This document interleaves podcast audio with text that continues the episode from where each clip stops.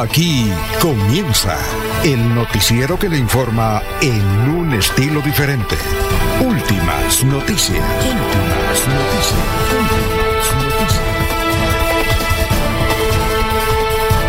La información analizada por los expertos, sin sesgos, explicada con detalles, sin tanta carreta. Últimas noticias por Radio Melodía, también por Facebook y YouTube Radio Melodía. Director Alfonso Pineda Chaparro.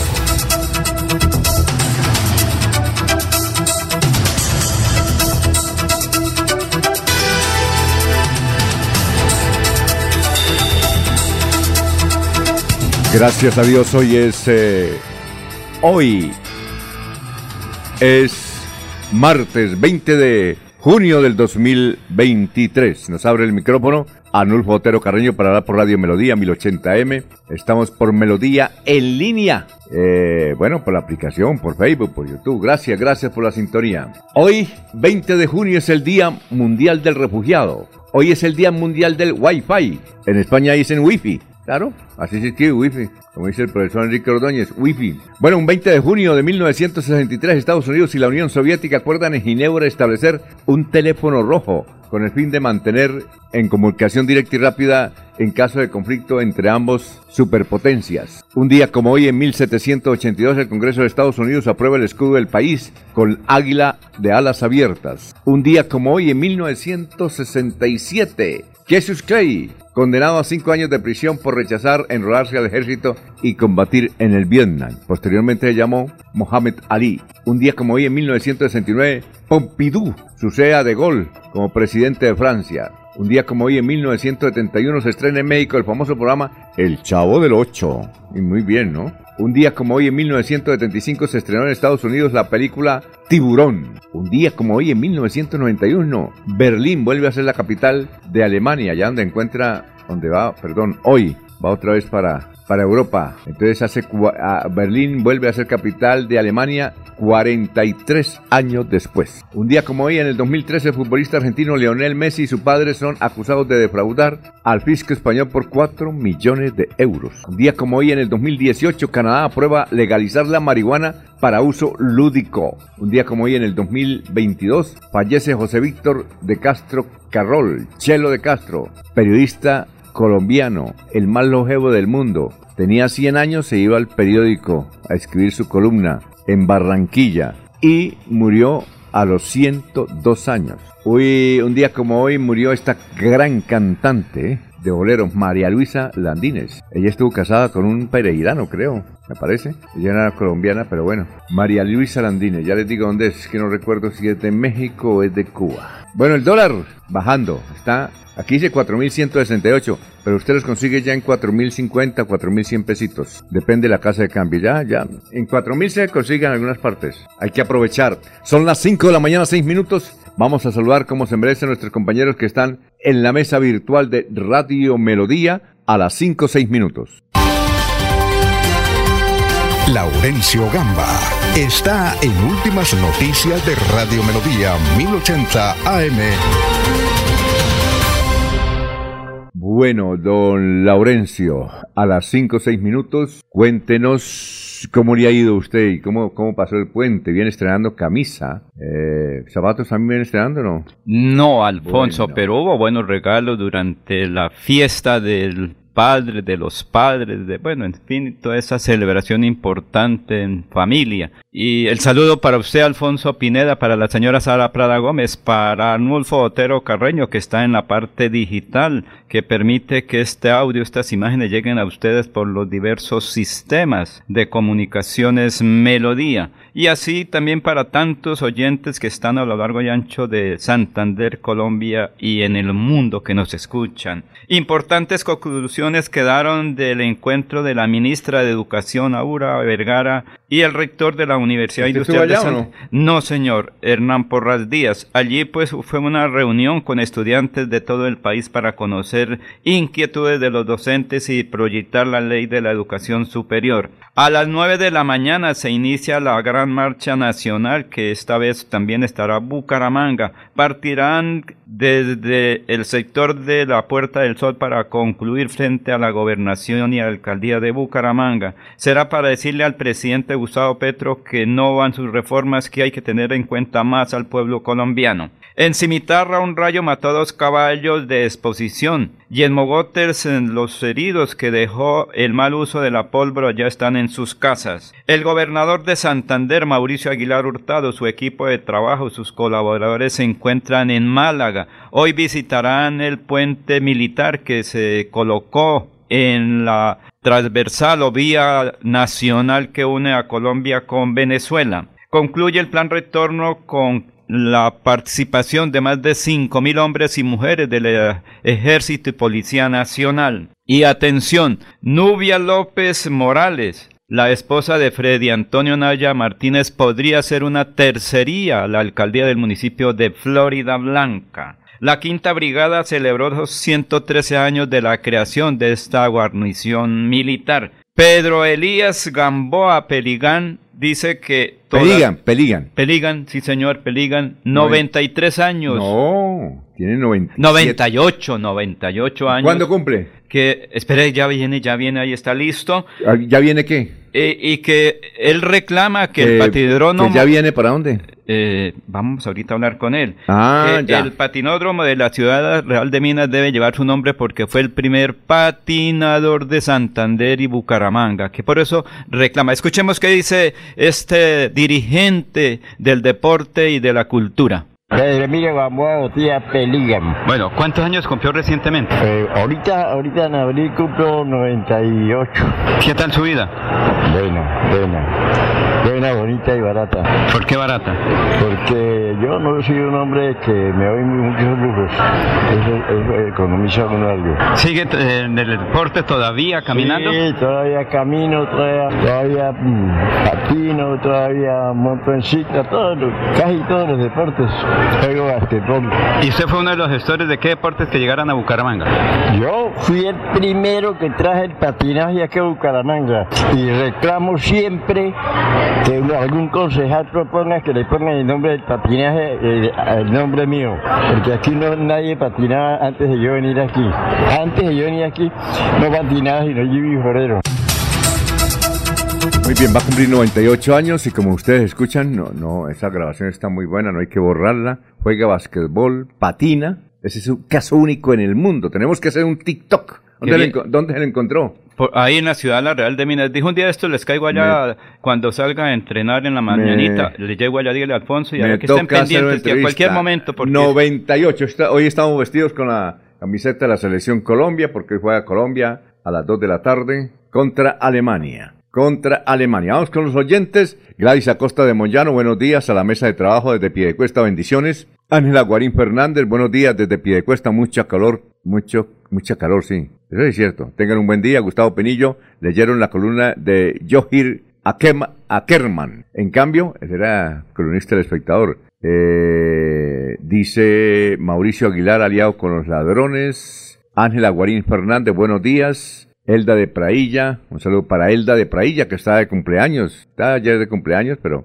hoy recibe regalos a Eldita de Prailla en el municipio de Florida Blanca. María T. Alvarado, buen día. Feliz inicio de semana, bendiciones. Saludos para la gran profesora, hija del Dita, Laurita Pradilla. Saludos para Laurita, Laurita Bonita. Bueno, eh, Ana Galeano, buenos días. René Alexander Parra Castellano, buenos días. Últimas noticias. Noticia política. Uy, siempre nos sorprende. René Alexander Parra Castellanos. Desde el día jueves, cuando el Directorio Nacional del Partido Conservador niegue la bala a Jairo Alfonso Mantilla, cambió el panorama en Florida Blanca y Santander. Hoy tenemos un invitado, candidato a la alcaldía de Florida, y dijo, como un Jairo no se, no se lanzó, yo me voy a lanzar. A ver si gano. Bueno, sí, porque es que Jairo era un tipo muy importante y, y iba a ganar la alcaldía. Entonces ya está fuera, ya se, se puso buena la competencia. Salud para Edgar Millares.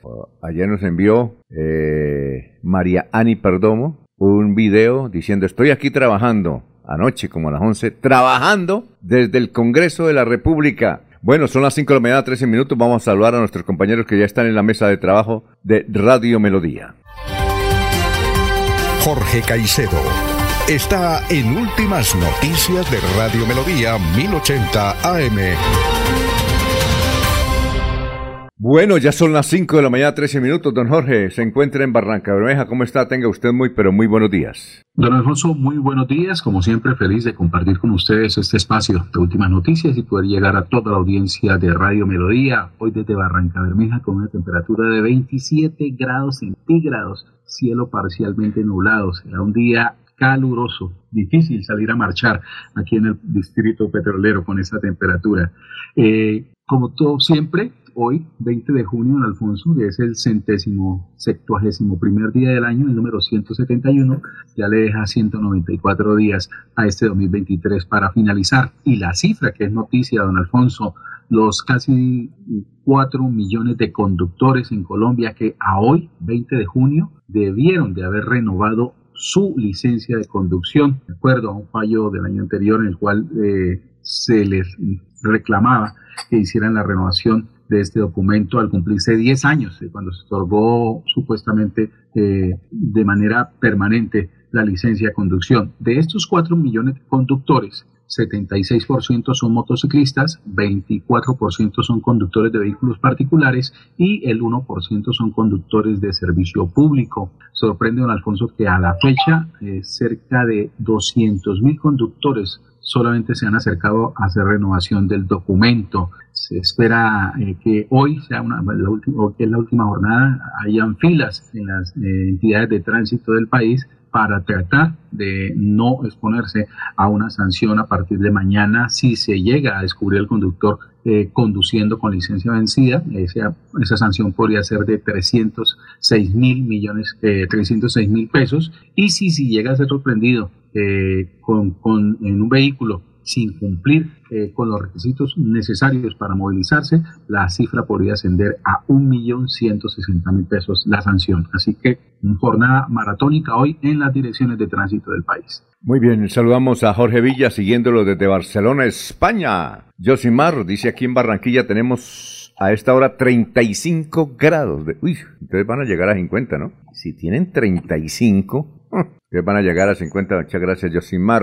Adriana Moreno, buenos días. Señor Apoya Deporte. Carmen Elisa Balaguera. El anillo vial externo del área metropolitana ha sufrido muchos cambios en su trazado y ahora noticia la ejecución de la obra sin licitación o qué noticia nos tienen. No, ni licitación sí hubo. Lo que cuenta el señor Acker, ¿cómo es que llama? Ackerman. Jockey, Jockey Ackerman. Ackerman. Ese eh, buen comunista, ¿no? El espectador ahora está, ahora está en cambio. Es un tipo, él vive en Miami, creo. Él escribe, así es muy cómodo, escribir desde Miami y darle madera aquí a todo el mundo. Yo haría lo mismo. Oye, yo cuando me vaya a vivir a Miami, voy a escribir una columna y le voy a dar aquí a Raimundo y todo el mundo. Ahí están, ¿sí o no? Eso, ¿Está anunciando que se va para Miami? No, no, no, no, no, no, Que este muchacho vive en Miami. Entonces en Miami es muy fácil, ¿no? Sentarse uno y escribir botafuego aquí, pues tranquilo. Eso, Pero, eso, más Ahí está demostrada la cobardía. Uno tiene que venir aquí, porque no,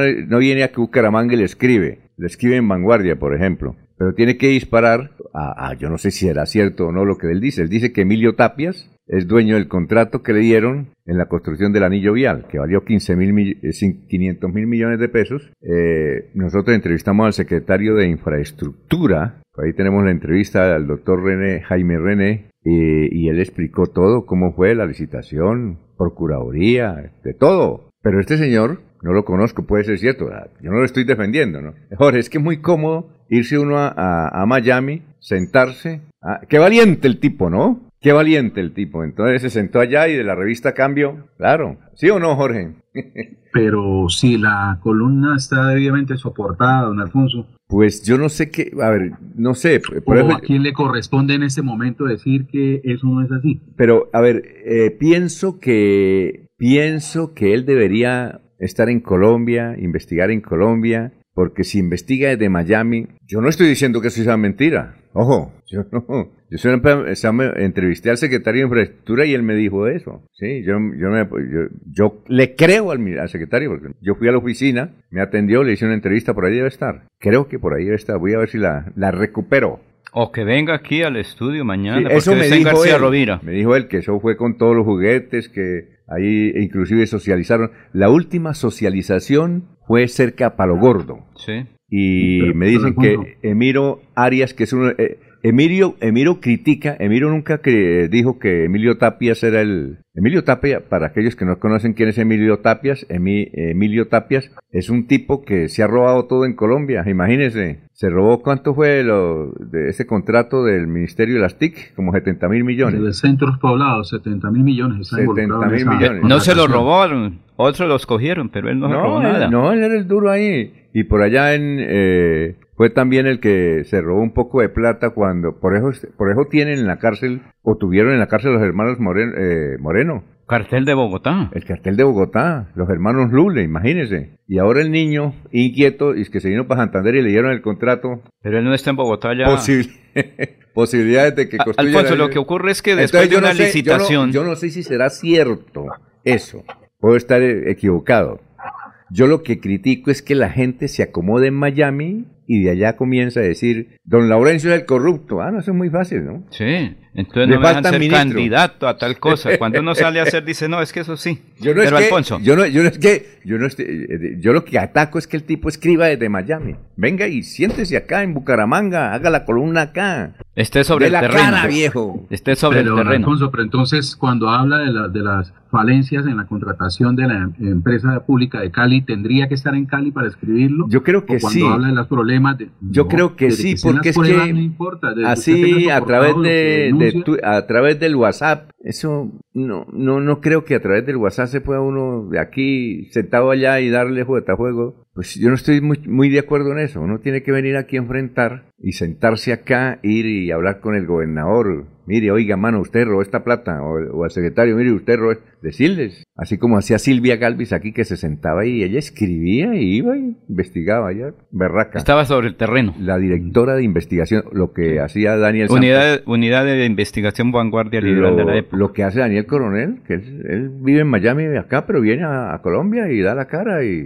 y pone. Pero, pero es igual, o sea, ¿quién nos dice que Joe Ackerman no vino a, a- a- a Colombia a precisamente a realizar esa investigación? Que además no está diciendo que haya robado ese dinero, sencillamente que el señor Emilio Tapis está relacionado con la construcción o con el contrato que se acaba de otorgar para la construcción del anillo vial metropolitano. Ah, no, si le dieron, no, pero es que yo digo, si le dieron el contrato de Emilio Tapias, posibilidades de construir, nunca. Se ha robado todo, no digo que se robó lo de Bogotá, se robó los 70 mil millones. Ahora- ha subido, ¿no? Estos son 500 mil millones, ha subido.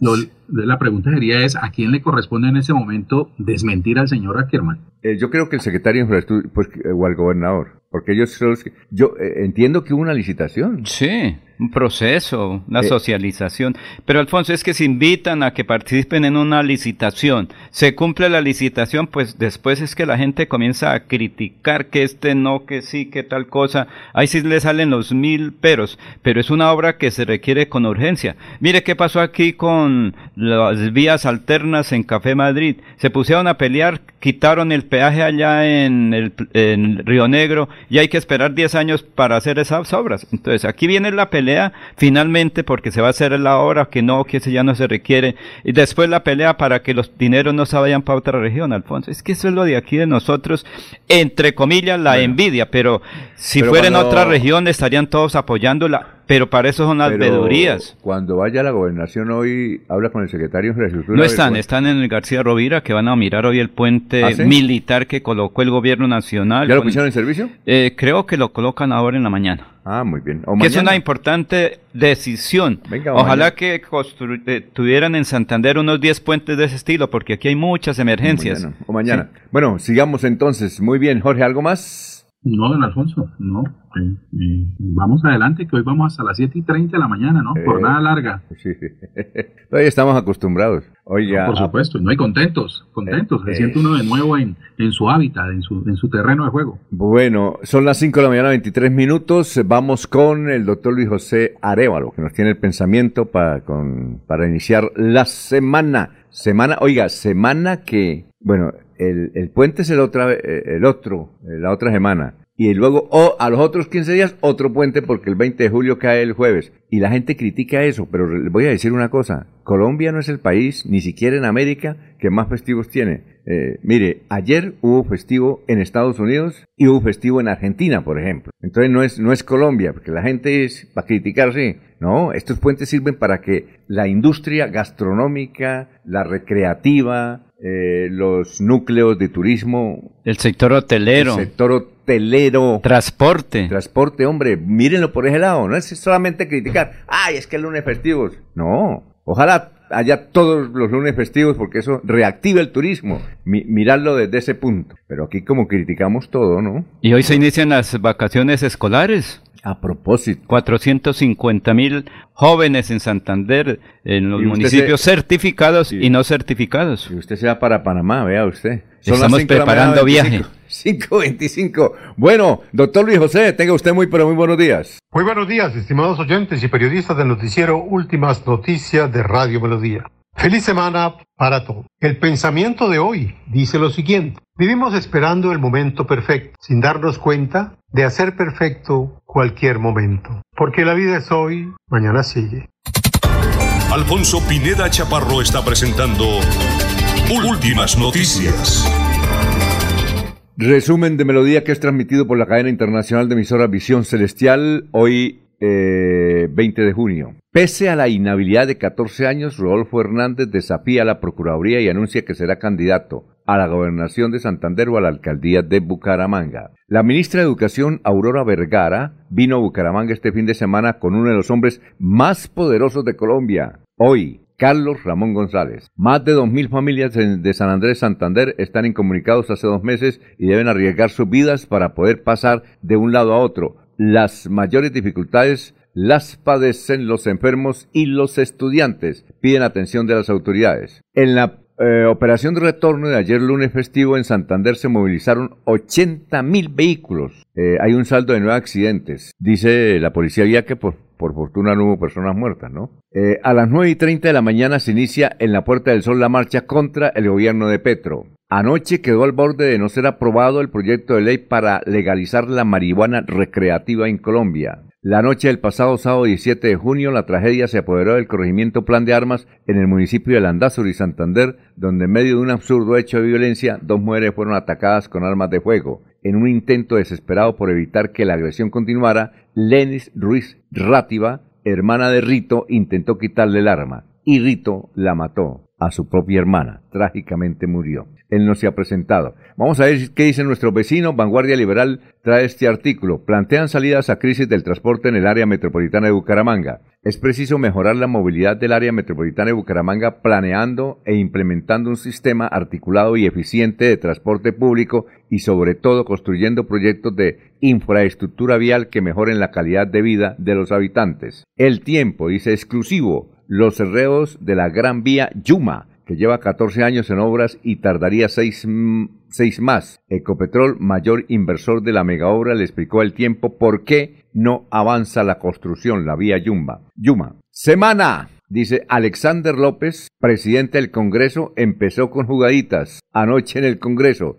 arbitrariamente levantó la plenaria para evitar hundimiento de cannabis. Con la decisión que tomó el presidente del Congreso, prácticamente la iniciativa que busca regular el uso adulto en Colombia y eso está hundida, esa ley. El espectador. Titula, es urgente construir la paz en el campo. Jennifer Mojica, santanderiana, la ministra de Agricultura, dice que el campesinado como sujeto de derechos y la jurisdicción agraria han recibido el apoyo del gobierno y hay un apoyo total del Congreso a sus iniciativas. Habla la ministra con el espectador. El Frente. Dice, no conozco enemigos en mis detractores. Jairo Alfonso Mantilla. La pregunta del día en Melodía. ¿Vive con pasión los partidos amistosos de la Selección Colombia? ¿Sí o no? Hasta aquí el resumen en Melodía.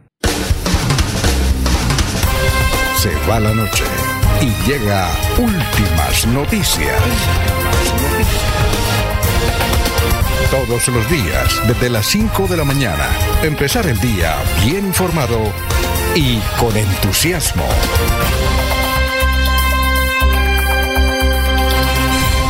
Bueno, aquí la gente, hay algunos que me están regañando, me dice, hombre, no sea tan lambón como Laurencio con el gobernador. No lo defienda, no, es que yo no, aquí el único que defiende al gobernador es, ese Laurencio. Y lo acompaño cuando... Y lo acompaña y lo abraza. pero no, yo no lo defiendo. Yo solamente estoy diciendo, ese es mi criterio, puedo estar equivocado, me pueden seguir dando madera. Es que es muy fácil estar en Miami eh, mirando el océano con un... Vamos a, decir que el tipo no toma trago, eh, pero sí con un juguito de agua de coco, agua de coco con hierbabuena, ¿qué más le echan? Bueno, y con un pitillo en pantaloneta y con el portátil ahí y recibiendo la información por WhatsApp. Eso, eso, yo no, yo no creo en esas investigaciones. Hay que venir aquí, meterse, así como hacen los investigadores, como hace Daniel Coronel, como la gente que investiga aquí en Colombia, como Salud Hernández, que vieja tan berraca, ¿no? Un día a esta le van a pagar un susto, ella se mete allá eh, con la guerrilla, paramilitares, y da bota, eso de dama era la guerrilla y a los paramilitares, esa señora española berraca, ¿no? De Barcelona, España. Muy bien. Entonces yo no estoy defendiendo al gobernador, solamente que digo que ese señor que tiene un apellido como turco, como turco, ¿no, Jorge? Ackerman, es como turco. Él era un, él es un gran columnista, cuando, es decir, redactando es un barraco. Él vivía en Medellín, eh, entiendo que porque también eh, hacía investigaciones, le tocó irse de Colombia, ¿sí? No, no soportó las amenazas y está en Miami. Bueno, Ferney Barrera dice buenos días señores de Radio Melodía, Gustavo Pinilla. ¿Y cuál urgencia, Laurencio? La obra se ejecutaría en ocho años si no se presentan inconvenientes, pero con la denuncia, en cambio, ah, la, denuncia está en la revista Cambio, eh, dice, ¿y cuál urgencia, Laurencio? En el cambio, el inconveniente es muy grave, se la van a robar, así de claro, y no es el cuentico de la envidia santanderiana, don Laurencio. Pero Alfonso, lo que quiere es ah. un comité de veeduría que esté muy pendiente y no se deje ir a llevar a tomar por ahí café. Es que los veedores son los que tienen que revisar, estar al tanto del desarrollo de la obra. Pero si no cumplen su función, Alfonso, porque ahorita estamos criticando, en cinco meses o el año entrante, oiga, se fue la obra para otra parte, mire que es que no tenemos dirigentes, pero ¿de dónde comienza? Desde el mismo territorio. ¿Por qué no defendemos la obra? Claro, para eso las veedurías que estén pendientes ahí. Ahí hay mucha gente buena y profesionales en Girón para que estén ahí pendientes. Paulo Apóstol dice, buenos días señores periodistas de Melodía. El señor Emiro Arias, lo que le dijo al periodista Jair Lagos, saludo para el gran Jair, es que el anillo vial no hace falta. ¿Cómo que no? Yo les pregunto, no. Lo que dice Emiro no es eso, gran Pablo. Lo que dice Emiro es que es muy angostica. Es decir, eh, eh, tiene de ancho 9 metros, ¿sí? Eh, y Emiro dice que eso debe tener unos 30 metros máximo. Doble calzada. Doble calzada, porque cuando terminen de construir la obra, en unos 5 años, ya hay 100 mil habitantes en esa zona, porque allá va, a quedar el proyecto Pienta, comienza a el Pienta, todo eso se va a llenar de urbanizaciones y entonces queda chiquita, es decir, es decir queda lo mismo. Pero el señor secretario de Infraestructura responde lo siguiente, dice, no, esta obra, eh, esta obra, cuando se entregue, hay que contar 50 años la proyección. Sí, sí. Yo la llevé ante la Sociedad Santanderiana de Ingenieros, allá les expliqué, va a ser esa proyección de esos 9 metros que, que están de, de ancho, servirán durante 50 años. Alfonso, en es 50 años, dice el secretario de Infraestructura, hay 100.000 habitantes, pero en 50 años posibilidad de que estemos ese día aquí no. No, no, ninguna, Alfonso, ¿no? no seremos eternos. Pero Alfonso, es que lo que viene una cosa, en un proyecto planeación local, municipal, o como se llame, llame por donde pasa la vía o el proyecto vial, debe estar muy atenta para evitar dar licencias de construcción sobre ese eje. Si se dice son 30 metros, sobre 30 metros no construir nada, y ahí se estaría para la construcción de doble carril. pero si se construye ahí... La buena noticia que dio el secretario de Infraestructura es que el, proyecto, el, trazado dura, son 28 kilómetros. Pero ahora en diciembre, si todo, si no llueve mucho, alguna cosa, si no tiembla. Si los eh, veedores permiten. Bueno, bueno, no, sí. Esto, van a pavimentar 6 kilómetros.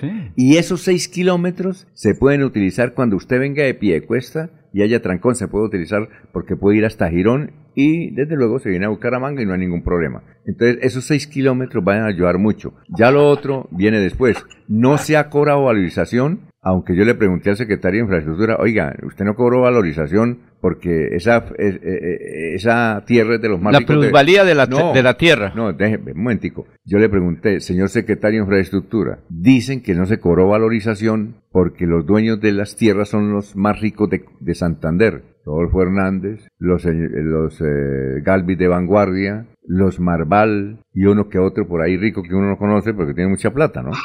Entonces me dijo, no señor, lo que pasa es que el 80% es gente de clase media y media baja. Y el 20% son los riquitos, ¿sí? Eso es- no, es, no es que sean, no, los riquitos, el 20% son los dueños de la tierra y el 70% de clase media, como usted, yo, Sí, sí. como Jorge, Que tiene un terrenito ahí. El denunciante que no viene hoy porque va en trabajo de campo. Bueno, vamos a una pausa, son las 5. ¿Y y Jorge iba a decir algo que lo escuché o no? Maneras, lo, lo, lo, lo que no se está ju- juzgando en- a través de la columna de Ackerman es el procedimiento de la licitación. Se está preguntando es qué hace el nombre de Emilio Tapias en todo ese proceso. No, y eso sí es ¿Cuál la peligroso. No, si, Emilio, está consultando. si Emilio ese es el dueño de- del contrato, ese sí vuelve y se lo roba. Son las 5 y 36. En Melodía valoramos su participación.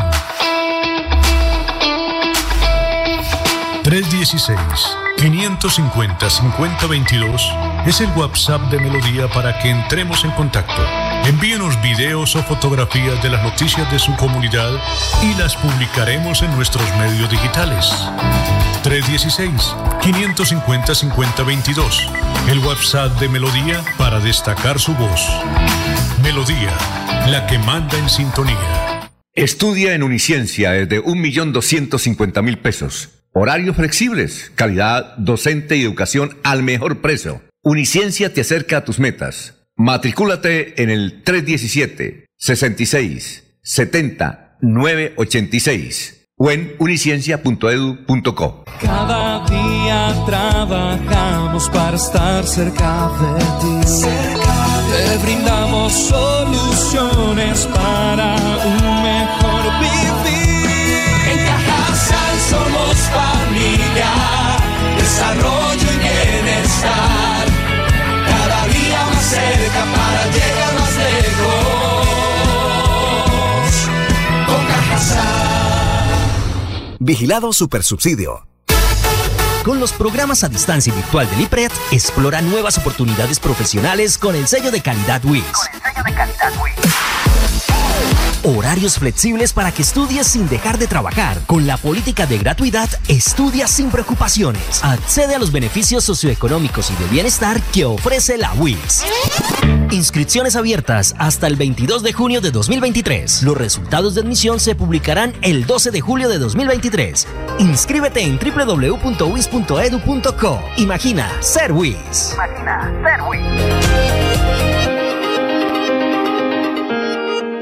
Avanzar es disfrutar de una cultura inigualable, lograr que nuestro equipo crezca y vivir una diversidad que nos transforma. Existimos para que tu vida no deje de moverse.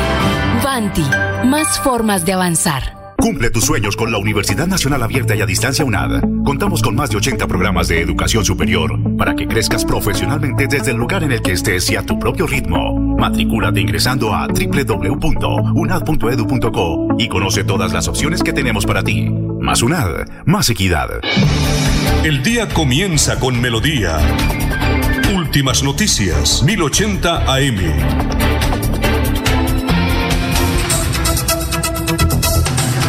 Bueno, son las 5.39, vamos a saludar a los oyentes. Seguimos saludando a los oyentes, don Jairo Macías, don Ramiro Carvajal, de Deportivos Carvajal, Aníbal Navas Delgado, gerente general de Radio Taxis Libres, que tiene el teléfono 634-2222, dice don Aníbal. Pero lo que sí es cierto es que donde el contratista participa, don Emilio, se roban la plata y hay que vigilar ese contrato, ¿no? Sí, el tipo peligroso, peligrosísimo, señor, se roba todo. Gustavo Pinilla dice, sí, pero el 20% de los riquitos son dueños del 80% de las tierras entre Girón y Piedecuesta. Y René Alexander Parra Castellanos, noticia política, gran coalición por Santander. A ver, estimada noticia. Ah, para Héctor Mantilla Rueda, candidato a la gobernación. Eh, Eh, Gustavo Pinilla dice, realmente lo que van a hacer es pavimentar la carretera actual. No es ninguna autopista ni nada parecido. Bueno, Jaime Bastilla, sí señor, yo sé que ustedes son de la vieja guardia. A, propósito, eh, la señora esa que cumple años hoy de muerta, ¿cómo es? Luisa- Es una, yo pensé que era cubana, ¿no? Me dicen aquí es que como no es tan joven, ¿no? Ah, sí. ¿Cómo es que se llama? Eh, la cantante que cumple años hoy de muerta, creo. Creo, a ver, ¿cómo es que se llama? María Luisa Landines. Yo pensé que era mexicana o cubana, ¿no? Colombiana, me dice que un caballero. Sí, de pronto. Caballero que está en Pitalito, Huila. ¿Será de esa no, región? No de mi nombre. Dice, aquí desde Pitalito. Aquí Pitalito es un clima agradable como el de Ocaña, pero está haciendo calor. Bueno, muchas gracias, caballero. Eh, son las 5.40 minutos. También saludamos a, bueno, Peligan, 98 años. No, Sí, sí, señor. creo que es el caso Nos único. amenazó. Caso Que único. madrugaba llegar aquí al noticiero un Yo día de creo esos que cuando saliera a montar en bicicleta o a patinar. ¿Sabe que él sirve para los informantes? ¿Es lo que hace Caracol? Un programa bueno. Tipo que tiene 98 años, patina, eh, juega básquetbol, atletismo, tiene el pelo largo, parece un hippie, ¿no? Sí. Habla bien, porque ella habló bien, ¿no? Sí. El tipo es sabroso. Y estaba- Come, dijo yo como. Estaba los, comiendo empanadas. los nietos tienen una cadena de restaurantes y ellos Sí. eh, al gratín no le cobran. No, no, no, no. Ese caso realmente es un caso único. 98 años y bien. Y está reclamando que el patinódromo de la ciudad La Real de Minas lleve su nombre porque fue quien impulsó, fue el primer patinador Hay en que, hacer una, hay que hacer una entrevista porque la esposa de él es que es muy celoso con él. Sí. Ahí estaba con él. Ah, bueno, pues eso es Ahí, la- ahí lo estaba cuidando. O sea que el tipo todavía funciona en todos los sentidos. Bueno, eh, vamos con, a ver quién, Walter Basker, dice, eh, do- Paulo Apóstol, Don Alfonso, inclusive dijo que pasa por las invasiones, cosa que ya está habilitada la nueva Piedecuesta. Venga, mm, damos la vuelta en carro. Los Cisnes, Portal del Valle, urbanizaciones como Barro Blanco, eh, Palo Gordo, yo me conformaría con el solo intercambiador. Inviten a Yair, al denunciante, a comer tamales. Gustavo Pinilla, sí, pero el 20... Ah, bueno, ya, Sí, sí, ya la sí. dimos, ya la dimos. Él conocerá ese sector, Alfonso, de Gustavo Pinilla, que todos los días nos escucha. No sé si estaría este fin de semana en Betulia, que hubo ferias y fiestas en Betulia, ¿En o Betulia? eventos, señor. Oye, ¿la, la alcaldesa sigue igual? ¿No la, no la había Sí, sacado? sigue igual. ¿No la el que había está sacado? por allá representándonos es Abel Cadena Buitrago, que está allá en el parque Bueno. principal. Vamos con noticias, Jorge, lo escuchamos. Son las 5 de la mañana, 42 minutos. Así es, don Alfonso, la Fiscalía a través de la Dirección Especializada contra las Organizaciones Criminales reportó que inicialmente en Girón, Barranca Bermeja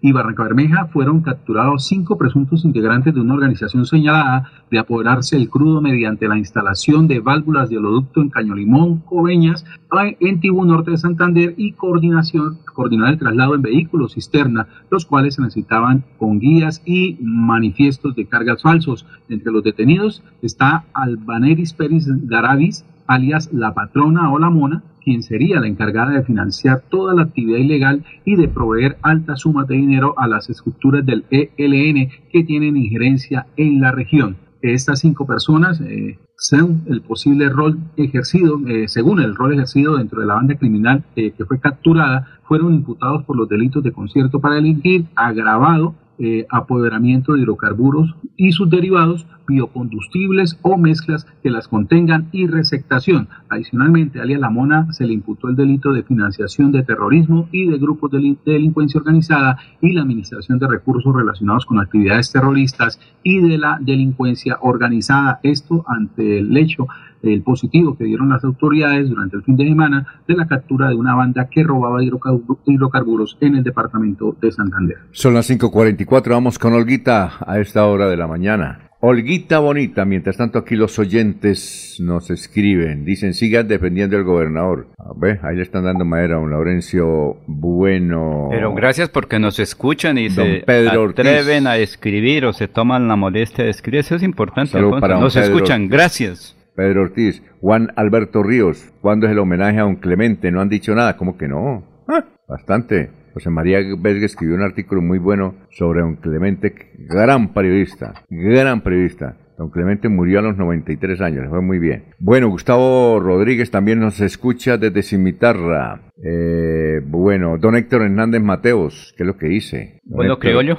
Oye, sí, dice que tenemos que entrevistarlo, que ya lo han entrevistado hasta eh, todas las veredas, todos los, todos los eh, ¿cómo es? Las emisoras de vereda, el canal Tro, Vanguardia, todas partes que aquí no lo hemos entrevistado y él nos escucha. Bueno, vamos a ver si coordinamos para mañana, don Héctor, una entrevista. Olguita, vamos con Olguita. ¿Cómo está, Olguita? Muy buenos días.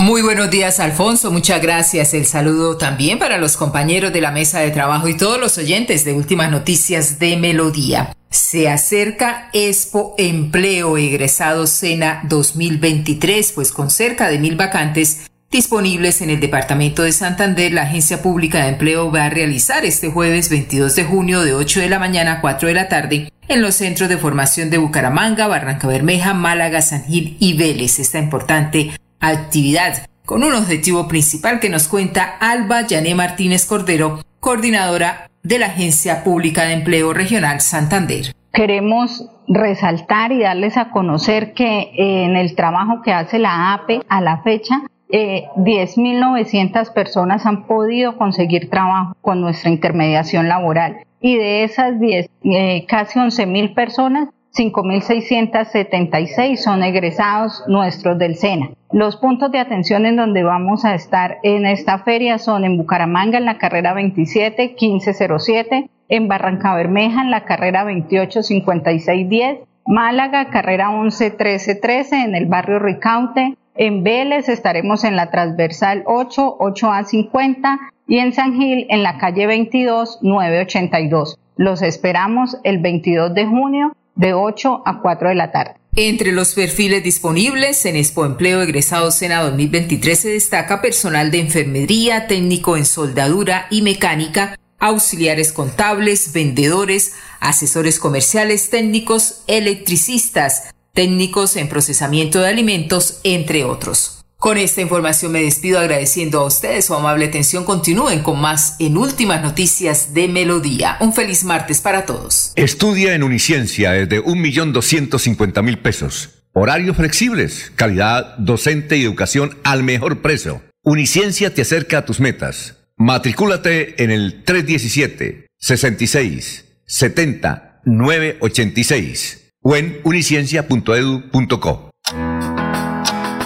No queremos venderte nada, solo queremos darte 20 segundos para que puedas dar gracias por cada experiencia de amor que te ha llevado a donde estás hoy. Recuerda que el tiempo que compartimos es valioso y el amor es eterno. Por eso en Los Olivos hacemos un homenaje al amor. Los Olivos, un homenaje al amor. Con los programas a distancia virtual del IPRED, explora nuevas oportunidades profesionales con el sello de calidad WIS. Con el sello de calidad Horarios flexibles para que estudies sin dejar de trabajar. Con la política de gratuidad, estudia sin preocupaciones. Accede a los beneficios socioeconómicos y de bienestar que ofrece la WIS. Inscripciones abiertas hasta el 22 de junio de 2023. Los resultados de admisión se publicarán el 12 de julio de 2023. Inscríbete en www.wis.edu.co. Imagina ser WIS. Imagina ser WIS. Es moverse con gas natural vehicular que te ayuda a ahorrar y proteger el medio ambiente, respetando la naturaleza y ayudándote a llegar hasta donde quieres ir. Existimos para que tu vida no deje de moverse. Vanti, más formas de avanzar. El día comienza con melodía. Últimas noticias, 1080 AM.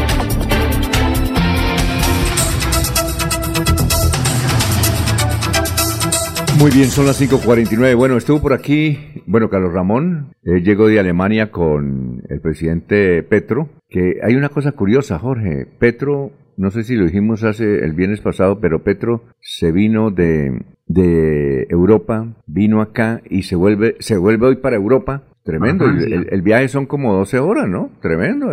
¿Será que, que, tenía que venir acá, a Colombia? ¿Quién sabía qué? Entonces. festivo. No, pero, pero, oiga, gasta platica Petro, ¿no? Porque el viajecito. Y entonces don Carlos Ramón llegó de Alemania y se vino para Bucaramanga con el propósito de asistir al cumpleaños de Giovanni Leal. Cumplió años el viernes, le hicieron tremendo eh, fiesta. Pues sí, Normal, también tiene derecho a celebrar el, cumpleaños. Centro, Cultural del Oriente, ahí fue la... ¿La fiesta? Sí, Giovanni Alcalde, y Giovanni Alcalde, ¿no? Bueno. Ya por un hecho, yo creo que sí, porque el dueño del letrero es Carlos Ramón. Eh, se ha recibirá... ¿Cómo? ¿no? Se, ha confirmado la entrega de los avales del Partido Verde en Santander. Así que es eh, para, para Perley Sierra. Para el en primera instancia. Para la gobernación. Para la gobernación. Y la alcaldía de Giovanni Leal. Yo creo que Giovanni, ahí, ahí va a competir con... Horacio José Serpa. No, no, no, no, va a competir por eh, Carlos, con Carlos Parra, que son los dos candidatos, y van a hacer una encuesta, pero yo ya sé que seguramente la gana eh, Giovanni. Giovanni Leal. Uno piensa, ¿no?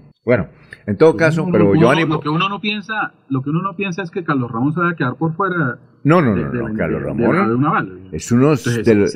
Si, si, si, si, Ferley Sierra aspira a la gobernación y su cuñado, el diputado Giovanni Leal, aspira a la alcaldía, pues obviamente uno sabe que Carlos Ramón no se va a quedar por fuera. No, no, no. No, no y el tipo está bien.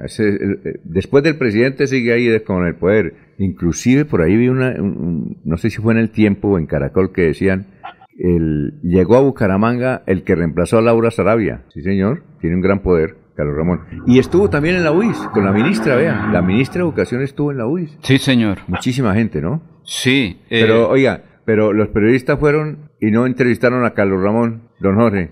Yo era que no estaba en Bucaramanga, pero, pero, pero si hubiera estado, eso no hay que pedirle permisos. Mire, don Laurencio, eso Pero no ve que Carlos Ramón, listo. Eso no pero no ve que la ministra de Educación, Aura Vergara, pero ahí, ahí la más ahí el más importante era Carlos Ramón, no la ministra y 50 periodistas con micrófono entrevistando a la ministra. No, Carlos Ramón, hay que preguntarle a Carlos Ramón. La gente quiere escuchar a Carlos Ramón. Él no puede intervenir en política. No, pues no, no, pues no le preguntan de política, pregúntenle del presidente, pregúntele eso, pero, pero los periodistas... Es que entiendo que no quiso hablar. No, pues es que no es que no quiera hablar, viejo. Cuando y, si uno le pone la grabadora y él lo dice, qué pena, qué pena, no, no Le voy a dar este santo y seña. Le voy a dar este santo y seña. Cuando usted vaya a un evento y haya un personal, no le pida permiso. Señor, señor Laurencio Gamba, el gobernador de Santander, y pregúntele y listo, y llevará así, responde o no responde, ¿no es cierto, Pero le pone la pele, pero, oiga, doctor Carlos Ramón, fuera tan amable. No, es que entiendo que ah, le, No entiendo, no. Le, hicieron varias preguntas y él dijo... Es que el periodismo hay que ver... La ministra la, persona... El, el periodismo tiene uno que vivirlo en la sangre, hermano. De resto no. Es que hay que estar en el terreno para lo demás. Alfonso, escuchó más bien a la ministra de Educación que estuvo con estudiantes de todo Colombia, porque es que este fue un encuentro nacional de estudiantes para revisar el planteamiento sobre la ley de educación superior. Pero que sea la ministra de Educación, Aura Vergara, la que nos hable. Aquí está extremadamente importante estar hoy aquí en Bucaramanga, que nos permita debatir con el movimiento estudiantil, con las autoridades educativas, diferentes personas interesadas en el avance de la educación superior, sobre cuál es la ruta de la reforma, planteamientos más importantes. Esta conversación es fundamental para el país, para avanzar con la promesa del señor presidente de la República, que tenemos un nuevo proyecto de reforma a la Ley 30. El próximo 20 de julio se pueda radicar, podamos escuchar todas las voces del país y garantizar que esa nueva ley de educación pues nos lleva a un horizonte más certero de la educación que es coherente con el horizonte de los sueños de los y las jóvenes. El señor presidente invitó a asambleas estudiantiles, espacios como este que tenemos hoy aquí en Bucaramanga, para escuchar las voces de las diferentes organizaciones. Es fundamental lograr consensos para que una ley que tiene más de 30 años nos pueda reflejar el día de hoy qué es lo que más se necesita. Por ejemplo, cuál es la visión que se tiene para financiar la educación superior. Crear rutas de acceso que nos permitan que ese otro 50% de jóvenes que están buscando oportunidades puedan ingresar al sistema de educación superior en todas sus regiones. Tenemos territorios, por ejemplo, Arauca, Guainía, el departamento del Chocó, muchísimas otras regiones que requieren más y mejores oportunidades de acceso al sistema de educación superior y por eso estamos invitándoles a que en diferentes territorios se organicen las instituciones, las plataformas, las organizaciones para debatir y que nos permitan sistematizar toda esta información. Les estamos invitando a que en julio 7 y 8 se convoquen en sus diferentes regiones y también lo hagan en todos estos días a medida que van avanzando en la preparación y en la revisión de lo que significa una nueva ley de educación para cada institución y para cada organización en sus territorios. Alfonso, hay que decir que también estuvo... La ministra de Educación, sí. Sí, ahí eh, el señor rector de la Universidad Industrial de Santander, Hernán, Porras Díaz. Carlos Ramón González Merchán es egresado de la UIS, Por eso, por eso que le digo. Sí, él es egresado de la UIS. Hay que entrevistarlo. Bueno, eh, tenemos, ahora sí podemos tener la sección médica. Todos los martes estará el doctor Elkin Chaparro, que es médico y periodista. Él hace el informe desde aquí o cuando está en Canadá, ¿no? O está en Canadá, allá aguantando frío, o está aquí en Bucaramanga. Creo que está en Bucaramanga. Doctor Elkin, nos place mucho saludarlo. ¿Cómo está? Muy buenos días. Don Alfonso, muy buenos días para usted, para la mesa de trabajo, don Laurencio y todos los demás amigos. Y claro está, por supuesto, a todos los oyentes a esta hora de Radio Melodía que están, eh, están en sintonía, mejor dicho, don Alfonso. Claro, aquí estoy en Bucaramanga, ¿cómo ah. no? Por supuesto. Ah, bueno. Oiga, doctor Elkin, eh, uno se pregunta, ¿cómo hicieron los niños para estar vivos? ¿Qué comerían? ¿Qué comerían durante, usted se imagina,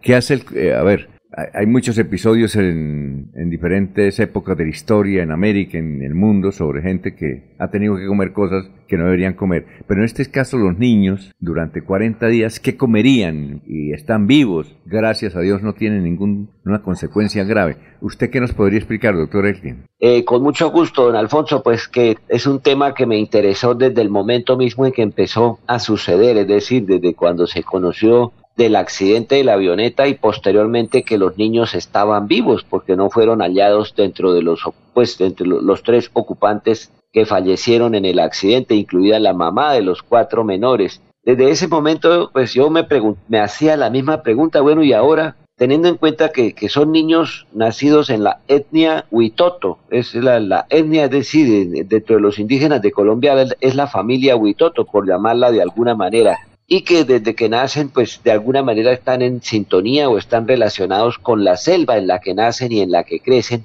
pero aún así pues uno entra a hacerse preguntas de cómo caracos pueden sobrevivir estos niños a medida que va pasando el tiempo y más cuando tenemos en cuenta que fueron 40 días. La primera pregunta, y en esto vale la pena que recordemos, un, ser humano sin aire, sin oxígeno, puede vivir más o menos 5 eh, a 6 minutos, minutos. Sin agua, dependiendo de la edad, puede vivir entre dos días y siete días.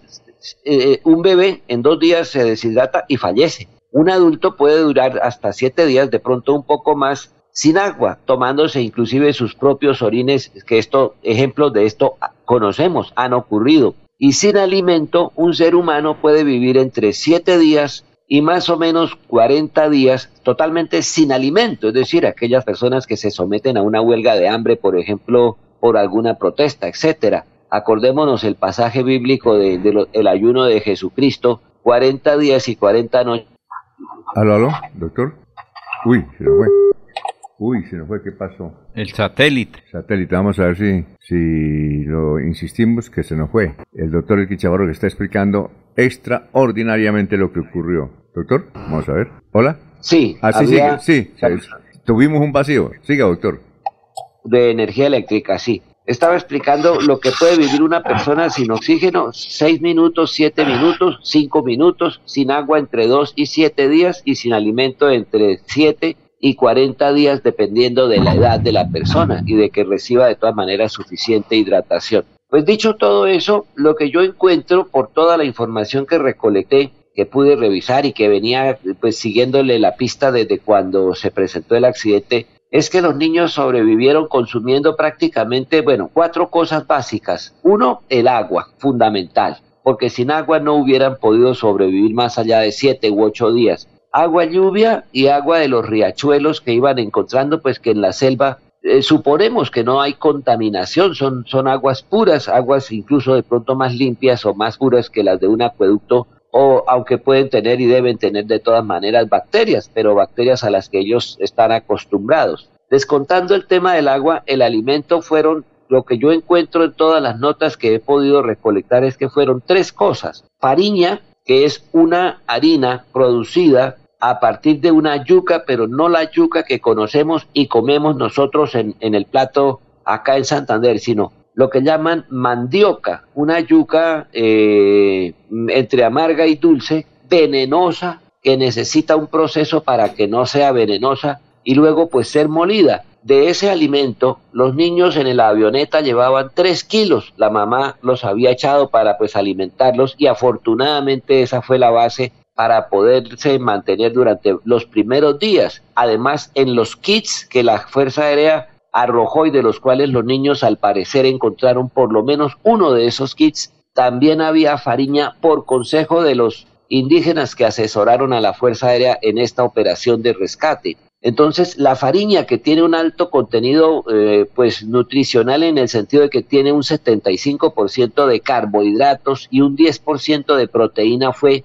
fundamental para que sobrevivieran estos pelados. La otra, la otra, el otro alimento que consumieron en cantidad fue una fruta que llaman popularmente juanzoco o abichure. Se parece al maracuyá, se parece muchísimo al maracuyá, tiene características muy similares, se puede comer así en crudo o también se puede hacer en preparación que, que, que, pues, pero ya pues aquí hay una pregunta que yo no he podido responder ni la he visto en ninguno de los artículos que he revisado, es si podían cocinar, que creo que no, Tal vez en la avioneta llevaban fósforos, tal vez llevaban cómo hacer fuego, pero no he visto si cocinaban o no cocinaban y entonces de entrada, pues cualquiera de nosotros piense en vivir 40 días sin cocinar, sin consumir alimentos cocinados, solo cosas, solo, eh, solo cosas crudas. La fariña sí ya iba procesada. Y el último alimento que encuentro que consumían es una, una, una especie de corozo, una especie de fruto de una palma que se llama mil pesos o le dicen mil pesos, pero que popularmente conocemos como ceje.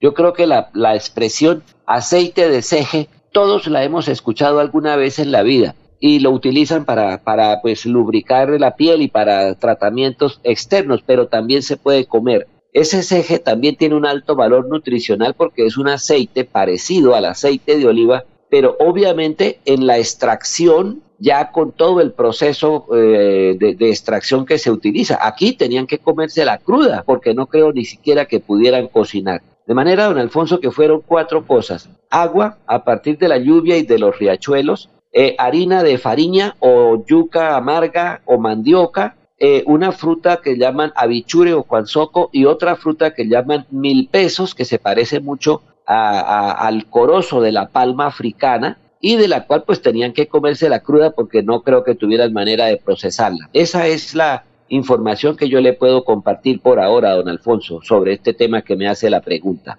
Oiga, doctor, muchas gracias, muy amable, muy gentil, ¿no? Y que pase un buen día y, nos vemos el próximo martes con otro tema que los oyentes nos pueden eh, escribir a para que el doctor Elkin Chaparro nos conteste. Muy amable, doctor Elkin. Don Alfonso, a usted, a su equipo y que me alegra muchísimo que nuevamente su espacio sea, eh, bueno, les escuché ahorita que hasta las diez y media de la mañana. No, hasta las siete. No es fácil, ¿no? No, hasta las siete, ah, y, media. siete y media. Hasta las siete y siete Y media, pero bueno, me alegra mucho que haya recuperado entonces la franja de seis y media a siete y media de la mañana para poder pues mantener ese contacto con todos los santanderianos, don para, Alfonso. Para poder seguir sirviéndole a la comunidad, como dicen los políticos, ¿no, doctor Elkin? sí, señor, sí, señor. Bueno, Así es. Que pase un buen martes. Éxitos. Adiós, adiós. Muchas gracias. Adiós. Son, son las seis de la mañana, cuatro minutos. Estamos en Radio Melodía. Aquí Bucaramanga, la bella capital de Santander. Transmite Radio Melodía, Estación Colombiana, HJMH, 1080 kilociclos, 10.000 vatios de potencia en antena, para todo el oriente colombiano. Cadena Melodía, la radio líder de Colombia. Primer encuentro empresarial binacional del Pacto por el Medio Ambiente y la Sostenibilidad, en la búsqueda de bienes y servicios amigables con el medio ambiente. Junio 22 al 24 en Neomundo Bucaramanga. Eh, también pueden conseguir información en feriapacma.com o en este contacto 302-487-4474. Primer encuentro empresarial binacional del Pacto por el Medio Ambiente y la Sostenibilidad. Con los programas a distancia virtual del IPRED, explora nuevas oportunidades profesionales con el sello de calidad WIS. Con el sello de calidad WIS. Horarios flexibles para que estudies sin dejar de trabajar. Con la política de gratuidad, estudia sin preocupaciones. Accede a los beneficios socioeconómicos y de bienestar que ofrece la WIS. Inscripciones abiertas hasta el 22 de junio de 2023. Los resultados de admisión se publicarán el 12 de julio de 2023. Inscríbete en www.wis.edu.co. Imagina ser WIS. Imagina ser WIS. Los invitamos a sintonizar el programa Curación Natural del médico especializado en medicina biológica alternativa y complementaria, doctor Ricardo González Parra, de lunes a sábado a las 7 y 30 y 9 de la mañana, con la orientación profesional para todo tipo de enfermedades, tratamientos con medicamentos naturales, sin químicos. Llame y agende su cita médica sin costo al 313-392-2623 o al 304-630-9500 para hacer atendidos el sábado 24 y domingo 25 de junio en el Hotel Cabecera Country en Bucaramanga, calle 48, número 3429. Avanzar es darle calidad a tu hogar y a más de 3.5 millones de familias que usan gas natural todos los días para bañarse, cocinar, calentarse y mejorar su calidad de vida. Existimos para que tu vida no deje de moverse. Banti, más formas de avanzar. En la Universidad Nacional Abierta y a Distancia UNAD, trabajamos para que el conocimiento esté al alcance de todos. Con nuestros cursos abiertos MOOC, podrás adquirir nuevas habilidades y mejorar tus competencias, con una amplia variedad de temáticas de actualidad. Lo mejor, puedes acceder a ellos totalmente gratis y solo pagas por la certificación. ¿Qué estás esperando? Más información en www.unad.edu.co. Más UNAD, más equidad. Se va la noche y llega últimas noticias todos los días, desde las 5 de la mañana. Empezar el día bien informado y con entusiasmo.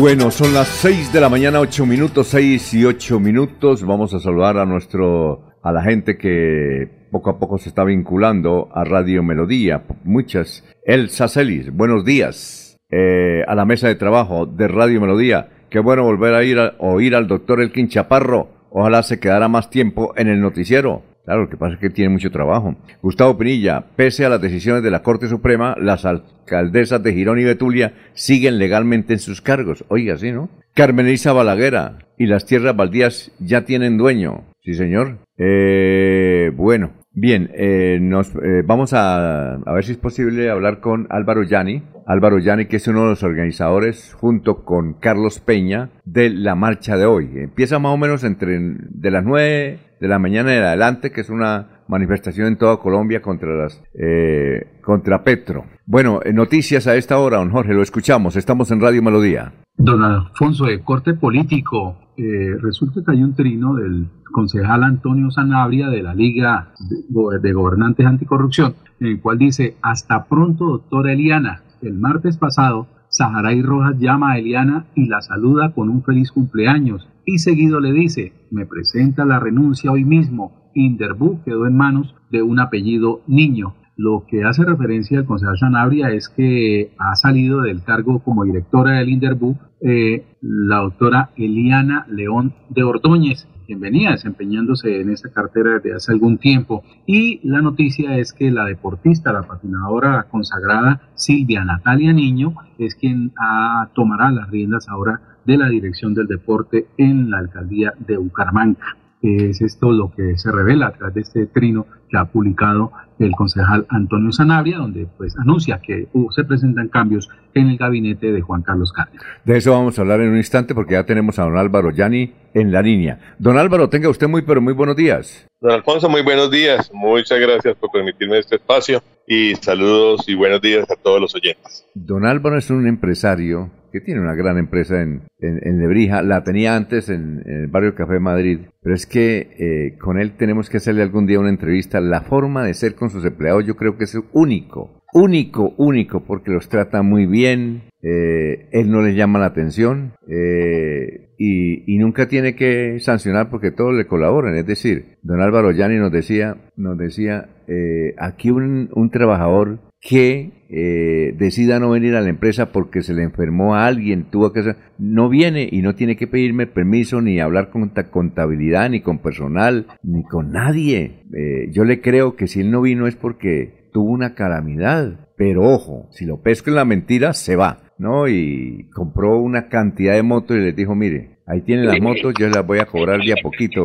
Ese Don Alba, tenemos que hablar sobre eso, sobre la forma como él hace y, interactúa con los empleados y prácticamente ellos no son empleados, es decir, no, no es jefe empleados, son amigos, amigos, amigos y trabajan berracamente y produce y exporta y es una gran empresa en Colombia. Y Álvaro Yani está con nosotros y nos dice, don Álvaro, ¿cómo, cómo va a ser hoy la marcha? Don Alfonso, bueno, muchas gracias por esas palabras. Sí, es que hay que mirar a los trabajadores con otro ojo porque ellos son los que nos mantienen a nosotros. Entonces, es el activo más preciado que puede tener cualquier industria. Sí, toca es, que, toca es que usted dite conferencias sobre cómo tratar a los empleados. En serio, usted, usted no tiene allá memos ni nada de esa cuestión, sino... Y todos, todos, todos son amigos de él. Le, dicen papá, le dicen yo no sé qué. Y jugamos bolotejo, nos enseñaron a, enseñar a bucear. E, es un tema diferente porque uno por esta vida debe pasar y debe dejar algo. Y el día que lo lleven a uno en las cuatro tablas, si Dios lo permite,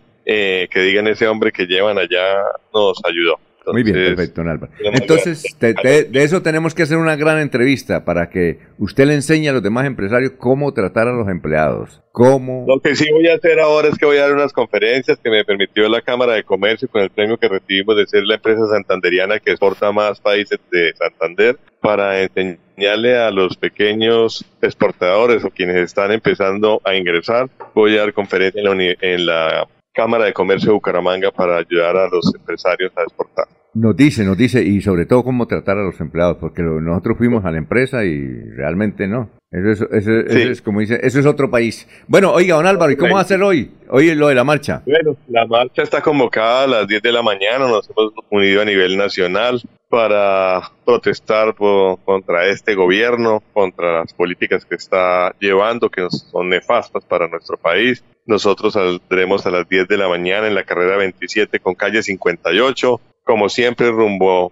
a la calle 36 con carrera 27 y giraremos hacia la Plaza Luis Carlos Galán, donde tendremos una tarima instalada para hacer un acto al final del evento. Eh, ¿Empieza en dónde? ¿O es de la gente? La carrera 27 con calle 58. ¿Qué, qué, cómo ir vestidos? Las personas pueden llevar la camiseta de la Selección Colombia o una camiseta blanca. Por favor, llevar hidratación, que no habrán puntos de hidratación esta vez, llevarla cada uno. El bloqueador, por favor, que en las mañanas ha hecho sol, una cachucha. Eso es básicamente unos zapatos cómodos para poder resistir eh, la caminata y mucho ánimo, mucho corazón y mucho amor por esta patria. Eh, bueno, ustedes, si ustedes empiezan a las 10 de la mañana desde la carrera 27 Puerta del Sol y, y van por la 27 o por la diagonal o por la diagonal 15? No, vamos por la 27, toda la 27 hasta la calle 36 con carrera 27 donde bajaremos por toda la 36. ¿Hasta Esperamos hoy un masivo de más de 20 mil personas para esta marcha.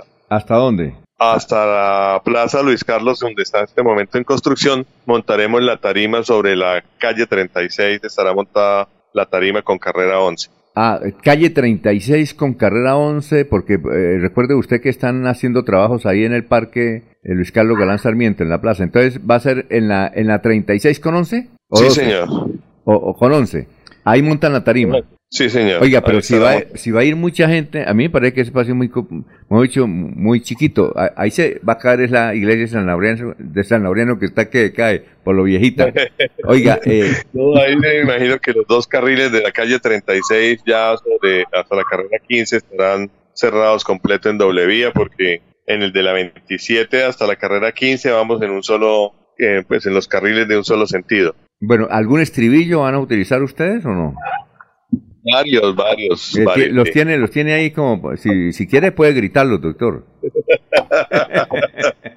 nos van a gritar allá, no más Petro por lo menos. Sí, sí, sí, claro. ¿Qué decir? A ver, eh, don Laurencio. Eh, señor Álvaro, es que la reforma laboral, la, la reforma a la salud y la salud y la pensional afecta, por ejemplo, a sus empleados, porque al fin y al cabo usted dice que tiene muy consentidos a sus empleados, pero con estas tres reformas se afectan ellos. A ver, en este momento nuestra empresa tiene el primer pensionado hace dos meses y tiene 20 personas ya cumplidas la semana y le falta em, solamente la edad. Pero quiero decirle que uno no debe mirar solamente si le afecta a uno o no. Yo no debería ser la persona que estoy organizando en parte de la marcha porque soy exportador. El 90% de mi empresa a mí me dice, ¿usted por qué protesta si usted está muy bien con el precio del dólar, aunque hoy se ha caído? Pero es que si nosotros seguimos pensando solamente en uno, en el yoísmo, jamás vamos a ayudar. Yo veo por lo menos a los transportadores de, transporte pesado, perdone la redundancia, muy quietos con una CPM que le han dejado quieto. Pero veo a los taxistas muy quietos, habiendo incrementado más del 30% de combustible y las carreras de taxi solamente subieron el 9%. Yo no sé hoy el los taxistas cómo están haciendo para mantener unas carreras rentables para ellos. Entonces, pero como no estamos en una parte, ellos están en otra parte. Debemos ser unidos, así no nos afecten unas cosas, pero en el general del país nos está afectando a todos. Mira, la reforma laboral es un tema gravísimo, uno de los puntos que se llama la estabilidad laboral reforzada. Mis trabajadores están tranquilos porque ellos tienen el 30 años que llevan la empresa, tengo más de 30 trabajadores, 40 trabajadores tal vez con ese tiempo y tienen estabilidad, pero todas las empresas que necesitan temporales, como son las ventas de calzado, de ropa en diciembre, las que hacen construcción, que construyen una casa, unos maestros, jamás podrán volver a contratar porque es imposible tú despedir un contrato a término indefinido para ese tipo de contratos. ¿Qué se va a generar? La informalidad en Colombia. Y eso cuando crezca es gravísimo por el tema de los aportes a la salud. Bueno, ¿a qué hora estará terminando la marcha, más o menos? ¿Y quiénes van a hablar allá en Tarima? En Tarima, en este momento estamos hablando cuatro personas para intervenir en la Tarima. ¿Quiénes son? Uno de las personas es Mauricio Matrix, es un activista muy fuerte aquí en Bucaramanga, un hombre con mucho corazón estará Martín Gutiérrez, eh, no me acuerdo el nombre de la señora que va a intervenir, y Álvaro Yani. Ah, Somos las cuatro pues. personas programadas para intervenir en la Muy bien, ¿tienen grupo musical o no? No, no tenemos grupo musical. Tenemos 20 mil personas que corearán lo que es el sentir del pueblo colombiano. A ver, Jorge, desde Barranca Bermeja. Con los buenos días para el señor Álvaro eh, eh, la participación de sus empleados precisamente en esta marcha, eh, ¿se ha facilitado usted como patrono que ellos puedan asistir o hoy es un día normal de productividad en ello? No, vamos, vamos todos y, y, aquí transparentemente ellos ponen cuatro horas y yo les pago cuatro horas. El día de hoy de ocho horas porque todos ponemos para esto absolutamente todos nuestros trabajadores en compañía, sus familias que tengan disponibilidad pueden ir. De todas maneras, se quedaron seis trabajadores en la planta que dijeron, nosotros no vamos a ir. Yo le respeto a todo el mundo su pensar. Eso es fundamental en mi, en mi empresa. Bueno, otra cosita, ¿los demás empresarios son generosos como usted para permitir que los trabajadores vayan hoy a, la marcha o no? Algunas empresas sí, eh, eh, pero en general no estamos muy fuertes en eso. Hay que a mí me gusta la sinceridad y sobre todo la transparencia.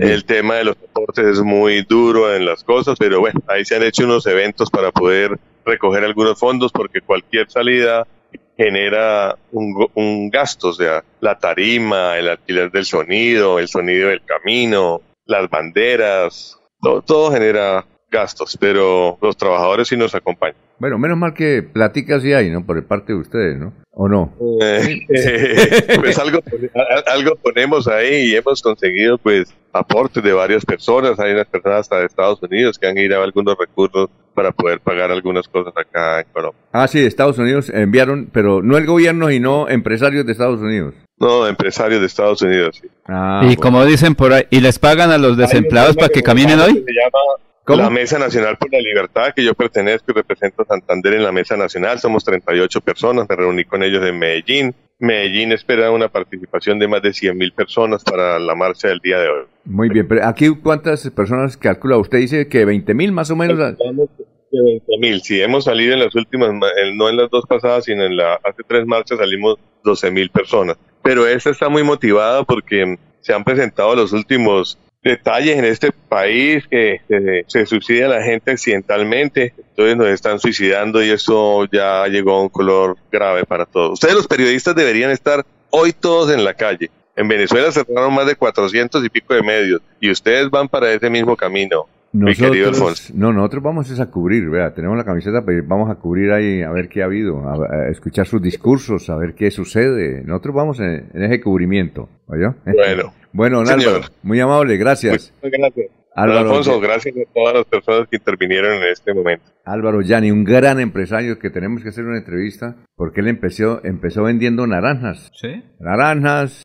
Ah, se me sí, señor. Ah, ¿Cómo era que gritaba usted? Naranja. ¿Qué más vendía? Naranjas, naranjas, teníamos mandarinas, maracuyá, así. ¿Vea usted? ¿Todas producidas en Lebrija? No. Sí, señor. Ahí a la espalda del cementerio que había un lote que era de mi padre. Ah, bueno, perfecto. ¿Y usted vendía naranjas, eh, mandarinas? ¿Qué más vendía? maracuyá y papaya. Y ya, y todavía tiene. Piña. Oiga, y usted todavía tiene la zorra por ahí como para. No había ahí porque no había espacio para piña así tan grande porque era solamente cuatro hectáreas que teníamos ahí en esta zona. Oiga, venga, y, y la zorra con la que usted recorría Bucaramanga la tiene como para un museo o no? No, no, no, no, no, no la tengo porque con esa corríamos también para participar en las carreras de balineras. Ah, bueno, muchas gracias, don Álvaro. Éxito. Alfonso, gracias a todos. Buen día. Nos vemos por allá en la marca. Pero por supuesto, son las 6 de la mañana, 21 minutos. Estudia en Uniciencia desde 1.250.000 pesos. Horarios flexibles, calidad docente y educación al mejor precio. Uniciencia te acerca a tus metas. Matricúlate en el 317 66 70 986 o en uniciencia.edu.co. Avanzar es soluciones que te ayudan a cumplir todos tus sueños. Con Vanti Listo podrás comprar a cuotas en muchos comercios y pagar a través de tu factura de gas. Existimos para que tu vida no deje de moverse. Vanti, más formas de avanzar. Cada instante de la vida lo podemos disfrutar si lo mejor del amor siempre está ahí. Así que aprovecha y abraza a tus hijos Conversa con los abuelos. Juega con tu mascota. Disfruta un café con los amigos. Da gracias por cada momento, porque cada uno de ellos será más vida para ti. Los Olivos, un homenaje al amor. Con los programas a distancia virtual del IPRED, explora nuevas oportunidades profesionales con el sello de calidad WIS. El sello de Horarios flexibles para que estudies sin dejar de trabajar. Con la política de gratuidad, estudia sin preocupaciones. Accede a los beneficios socioeconómicos y de bienestar que ofrece la WIS. Inscripciones abiertas hasta el 22 de junio de 2023. Los resultados de admisión se publicarán el 12 de julio de 2023. Inscríbete en www.wis.edu.co. Imagina ser WIS. Imagina ser WIS. Que nunca, Santander nos necesita a todos. Es tiempo de unirnos con voluntad de servicio, de participar directamente en el departamento que queremos y construir juntos una propuesta que nos represente. Es tiempo de firmar por Santander. 350 familias rurales se beneficiarán con cultivos frutales y forestales en el marco del proyecto de agroforestería liderado por la CDMB y FONAM. Los propietarios de fincas de la zona baja de El Playón, Río Negro, Lebrija y Girón, interesados en postularse a este incentivo ambiental, se pueden comunicar al número 316-7092-806.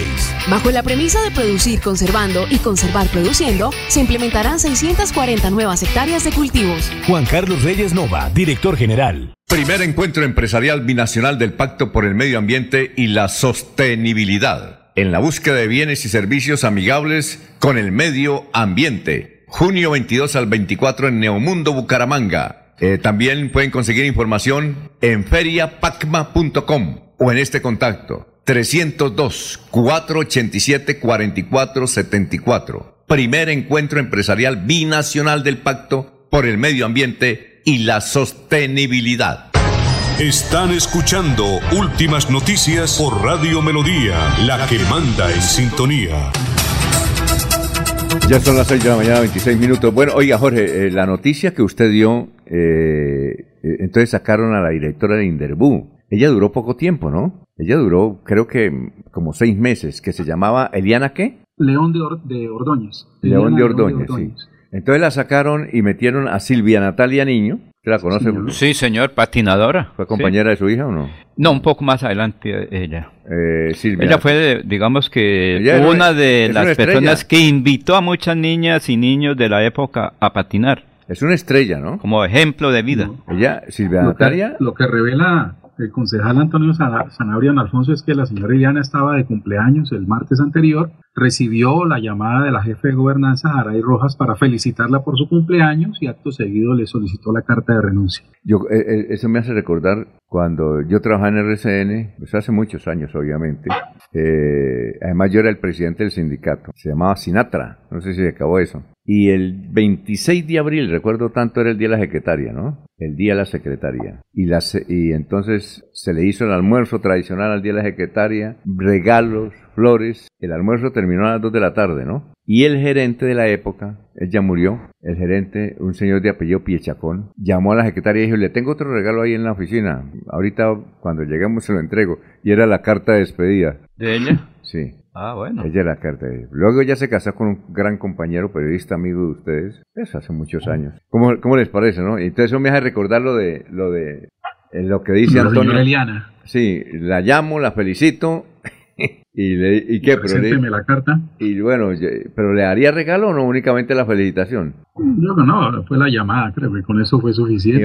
no, ¿Para qué regalo? Eso ahí, ahí, tiene para la historia la, la señora Iliana. No tuve la oportunidad de conocerla. ¿Usted la conoció, a Iliana? No, Alfonso, pero por los comentarios que, que, he podido leer, tenía mucho feeling con el personal del Inderbu. Están muy contentos con ella. Eh, venía realizando una labor administrativa eh, bastante cómoda o, o por lo menos un ambiente de trabajo eh, agradable dentro de la institución deportiva y pues eh, les cayó como un baldado de agua fría la notificación de que, ah, claro.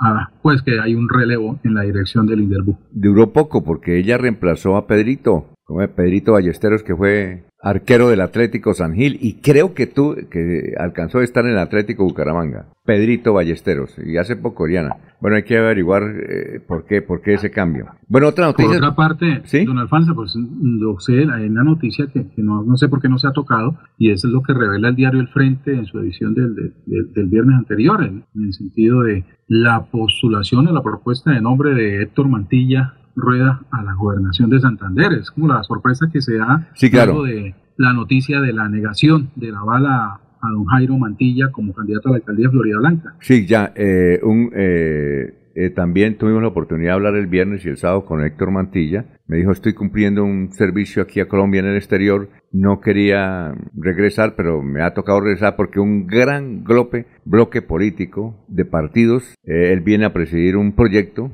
para ser candidato a la gobernación de Santander. Héctor Mantilla viene a ser candidato a la gobernación de Santander y justamente ahí en la parrilla Ariel Jaimes, Ariel Jaimes, que fue concejal durante mucho tiempo en Florida Blanca, es del Partido Conservador y fue precandidato a la alcaldía de Florida en varias oportunidades, Ariel Jaimes. Ariel Jaimes decía lo siguiente, dijo, ¿cómo son las cosas? Hace ocho años, Héctor Mantilla era candidato a la Asamblea del Departamento de Santander y comenzó a recorrer el departamento. Creo que llevaba ya 50 municipios, ¿no?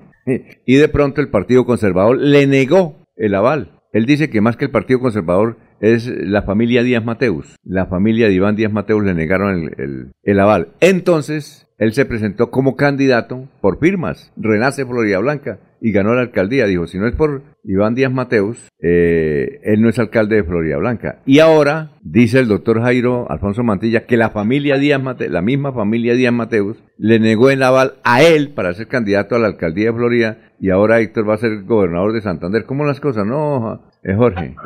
¿Cómo es la vida, no? Es que esta, esta noticia de la negación de la bala a Jairo Mantilla eh, le ha hecho una fisura enorme a la campaña de Juvenal Díaz Mateus y su aspiración a, la gobernación de Santander, porque muchos líderes han manifestado, incluso he escuchado varias notas de voz en los que dicen que siendo así las cosas, no en respaldo a Jairo Mantilla eh, abandonan eh, o dejan a un lado su apoyo al propósito de Juvenal Díaz Mateus como candidato a la gobernación. O sea, eh, se ha complicado la cosa dentro de la casa de Díaz Mateus sí, claro, con porque, de la negación a la Jairo Mantilla y que además le ha salido competencia, porque si se da la candidatura de Héctor Mantilla, obviamente será un boquete inmenso el que hay que tapar dentro de esa campaña. Exacto, va, va a ser fuerte el asunto eh, para Iván Díaz Mateos. Es decir, le, afecta un poco la campaña, que venía muy bien, ¿no? Venía muy bien. Y esto de la aparente, la aparente traición o obstáculo que le colocó eh, a Iván Díaz Mateos, Iván Díaz Mateos supuestamente a Jairo Alfonso Mantilla,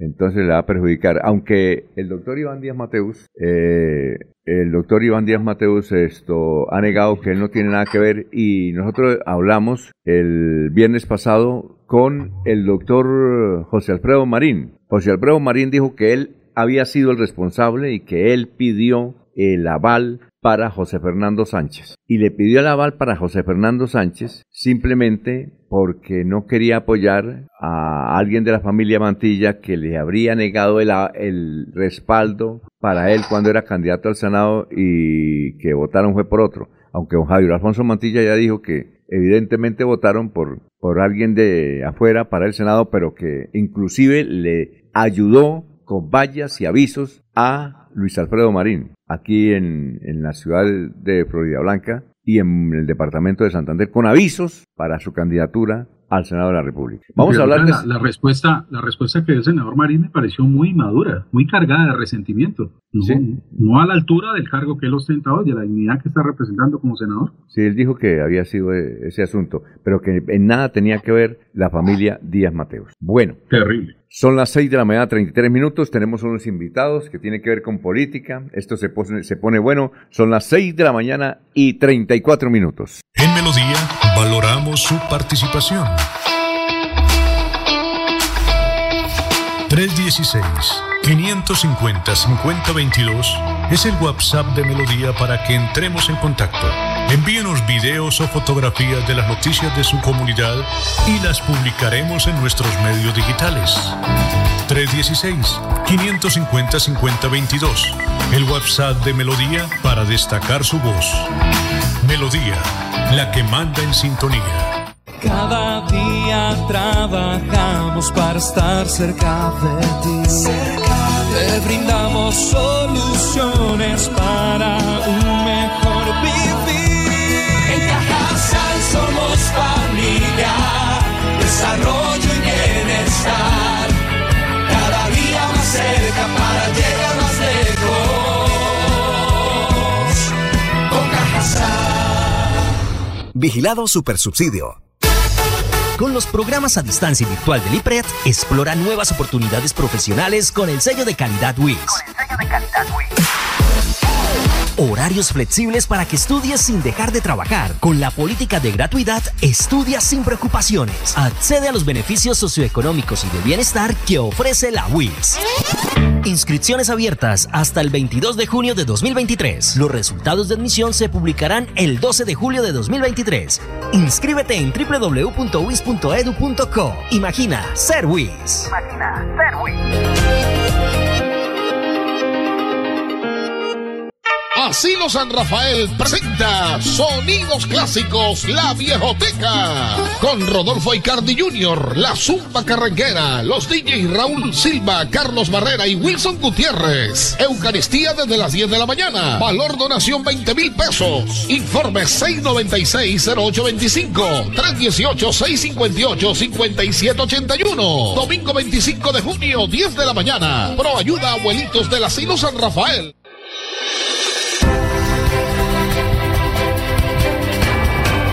Información y análisis. Es el estilo de Últimas Noticias por Radio Melodía 1080 AM.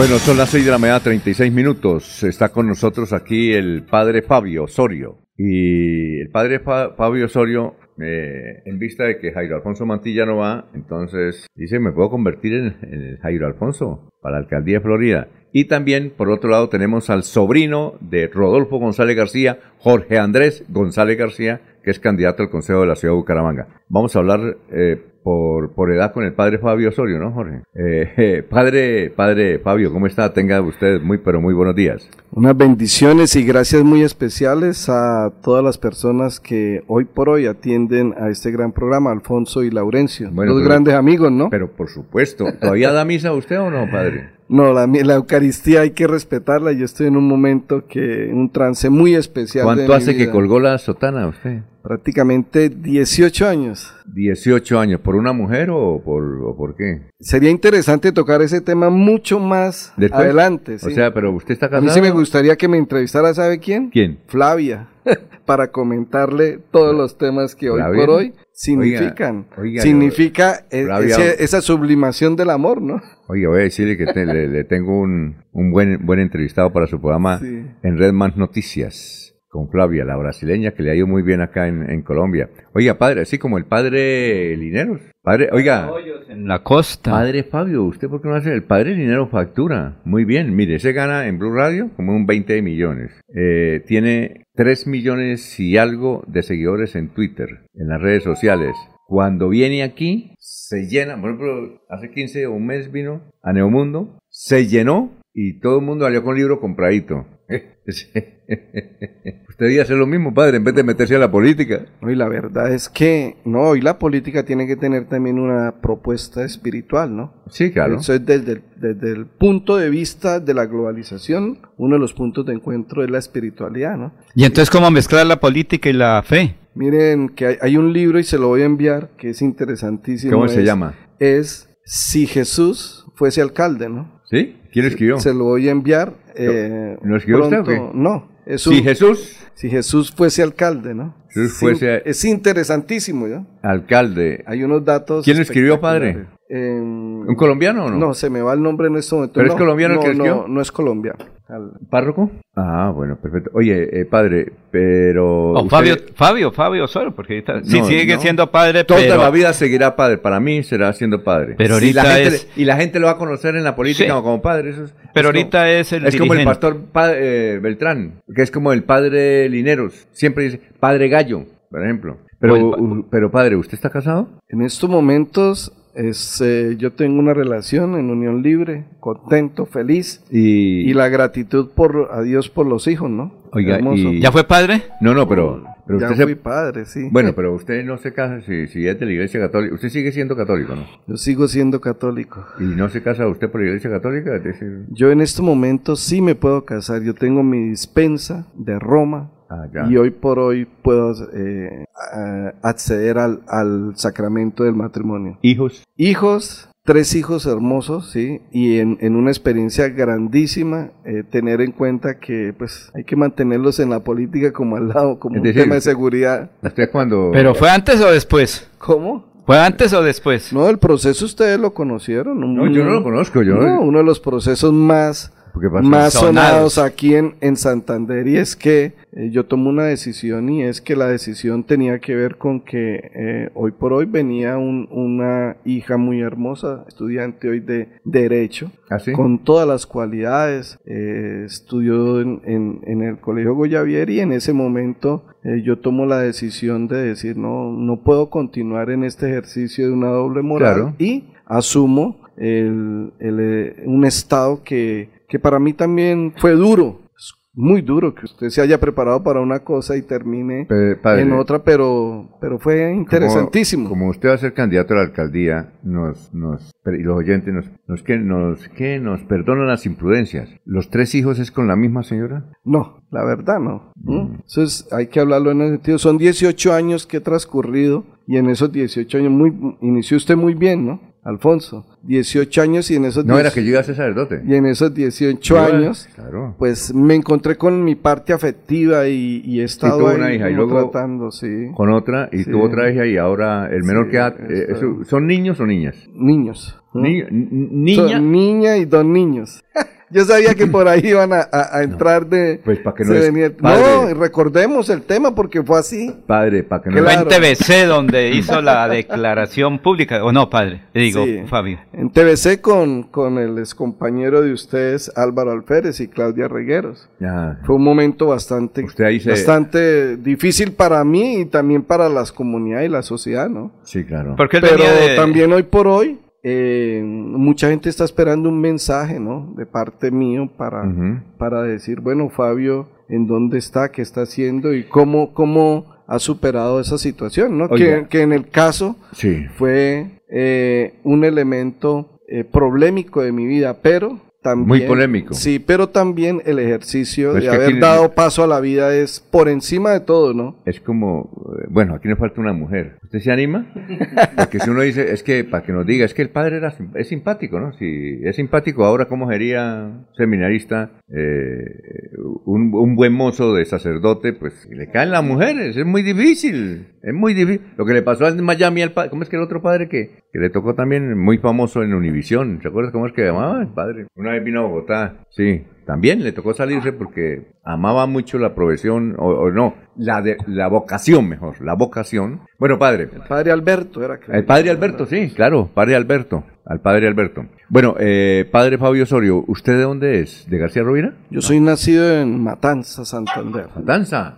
Sotonorte, Mate. Sotonorte y allá he desempeñado pues gran parte de mi labor, ¿no? Como líder. Oiga, se me perdió ¿Usted la palabra. ¿Usted sabe que Matanza tuvo un hijo alcalde de Florida Blanca? Sí, el doctor Ulises Balcázar. Balcázar, sí. Un gran Y él fue- alcalde, ¿no? Un buen alcalde. Ese es buen alcalde, fue dos veces alcalde. Buen alcalde, sí. Bueno, eh, Y el padre Osorio fue gerente padre- minero allá, sí, nos invitó una vez allá a Sotonorte y me regaló una pelucita y no la encontré. Pero- La sociedad minera La Bodega, sí. ¿Usted, ah, ¿usted tiene mina allá? No. No, fui, fui gerente una vez que me retiré del sacerdocio. Una Sí. familia me pidió el favor de que asumiera la gerencia y en esa gerencia pues eh, asumiera un ejercicio que fue eh, enfrentar una negociación del orden internacional para que se para que eh, a través de 28 causales que, que ubicamos eh, se renegociara un título que prácticamente la familia había sido como se dice vulgarmente tumbada, ¿no? Ajá. Y entonces logramos reivindicar esos derechos y después me hice a un, a un lado, ¿no? Oiga, padre, eh, es que nos dijeron, que por eso lo hemos invitado, que a raíz de que el doctor Jairo Alfonso Mantilla no va de candidato porque el Partido Conservador no, le dejó, no lo dejó, usted va a asumir un proyecto a la alcaldía de Florida. Sí, en estos momentos, ya con el equipo de trabajo, pues, eh, y a portas de las inscripciones, eh, nosotros hemos asumido este gran reto de, la, de ir a, a- o de asumir la candidatura a Florida Blanca, ¿no? No somos ajenos al área metropolitana. Es claro, nacimos con el desarrollo del área metropolitana, nacimos con Corplan. Acuérdense todo el ejercicio que iniciamos después la doctora Nivia Santarelli, todo el ejercicio que se inició cuando se trajeron la gente de Barcelona, después cómo se desarrolló el tema con Fernando Vargas cuando se hablaba de ciudad-región y seguimos con un ejercicio hoy por hoy acompañando todo lo que es parte de un desarrollo que en, en concepto ya más propio es un desarrollo endógeno, ¿no? que necesita con los grandes proyectos que necesita hoy el área metropolitana especialmente. Bueno, eh, ¿por qué partidos va iría usted? Porque ya no, no alcanza a recoger firmas, ¿cierto? Yo en ese momento eh, estamos eh, prácticamente de la mano del Partido Independientes eh, de Medellín. Ah, el, de, el del el alcalde. Quintero. El, el que fundó Daniel Quintero. Es, es un ejercicio polémico, hay candidatura presidencial, pero también es fruto de un consorcio de empresarios que son muy importantes en, en, en ese, en esa zona de Antioquia, ¿no? la famosa eh, República Independiente de Antioquia, como la llamamos nosotros. Oiga. Y está ahí, pues, estando acá, Sí. aparece, eh, vino el hermano Juan David y nos ofreció la posibilidad de estar. Pero si... Alguien le comentó y Claro. estamos ahí, ¿no? Pero si Jairo Alfonso hubiera seguido en la candidatura, usted no se había lanzado. Jairo Alfonso es una- un personaje. Por eso. Es una per- eh, hay que mirarlo como persona ante todo, a Jairo, y hay que mantenerlo así. Compañero mío de la Academia Militar. Sí, por eso, pero Somos sí. compañeros y en ese ejercicio, hoy, eh, de verdad que quise, quiero hacer alusión a eso y, y Jairo es un gran candidato. Por eso, pero Yo todavía considero que es un gran candidato, no sé. O que la familia va a estar ahí jugando, ¿no? No, ahora que Héctor va a la gobernación, entonces él, pues él va a asumir eso, sí. pero si... Hay si- mucho comentario, ¿no? Sí, claro. No, O no, no, ya... ¿o será que no, recuperan ya- el aval? ya, un momentico, un momentico. Es que ya eh, eh, Jairo habló aquí y dijo que el Partido Liberal le negó el aval y retiró su candidatura porque no hay candidato. La pregunta es, con base en eso es que usted se lanza, es decir, no antes, sino Jairo se fue, la estrella se va, yo asumo la candidatura. No, nosotros ya hemos asumido la posición de ir a la candidatura al... Estamos de precandidato, ¿no? A la alcaldía de Florida Blanca. En un ejercicio ya muy propio con, con- con un partido concreto y mm, ustedes han visto también por los medios que hemos recibido pues los apoyos para enfrentar este gran reto. El doctor Jairo, nosotros hemos venido hablando, pues yo les comento, yo prácticamente he hablado con todos los candidatos, Sí, un claro. 70 70-80% con ellos, porque lo que más me interesa es el legado, el conocimiento que tengo, ponerlo al servicio, pero en, en términos de propuesta. Hoy por hoy considero que Florida Blanca, en nombre de personas como Jairo, en nombre de personas eh, que quieren a Florida, en nombre también de, de- de personas que eh, están eh, ofreciendo estas propuestas que son de tipo democrático, creo que necesitamos un gran pacto y Eh, ese pacto lo queremos proponer nosotros, el único aval, Florida. el único aval que usted va a tener es el de los independientes o va a tener de otros grupos. No, los coavales ya se nos, nos, nos los han ofrecido, pero están en estudio, ¿no? Que es muy interesante que nosotros hagamos ese ejercicio. Hoy por hoy se hablan hasta de grandes pactos, ¿no? Sí, claro. Entonces se habla del pacto de, de- de- de- del pacto del cacique, en el pacto del cacique se hablan de los La diferentes cacique. ¿Y grupos. cuál es- cuál es el del cacique? Entonces el pacto del cacique pues hablan del tema de liga, el pacto histórico y los verdes, ¿no? Que verde. Y entonces eh, también pues hay posibilidades de jugar ahí o En de este jugar caso- en, otro, en otro en otro ejercicio. En ¿no? este caso eh, es una candidatura de los partidos de izquierda, porque el señor eh, Quintero es muy amigo de Petro, impulsó la candidatura de Petro, todos los que están trabajando en la alcaldía de Medellín son de la línea de Petro, entonces usted asumiría una candidatura por, por la izquierda colombiana. En estos momentos el tema no es, no es decir que es la izquierda, ¿no? Porque hoy también existen los centro izquierdas, los centro derechas. Pero el tema personal es que, por ejemplo, en, en- en el ejercicio que se ha hecho de vida, hoy por hoy nosotros representamos eh, un espacio muy importante de la sociedad santanderiana, ¿no? Que implica también eh, es tener los amigos de derecha y los amigos de izquierda, porque la propuesta de nosotros es clara, es una propuesta que obedece especialmente a la movilidad social. Nosotros fuerte, eh, hemos venido trabajando fuertemente para que posicionemos algo que nos va a diferenciar presupuestos participativos y esos presupuestos participativos enfocados en las ocho comunas nos van a consolidar en una cercanía muy importante a la comunidad para tener eh, la posibilidad de asumir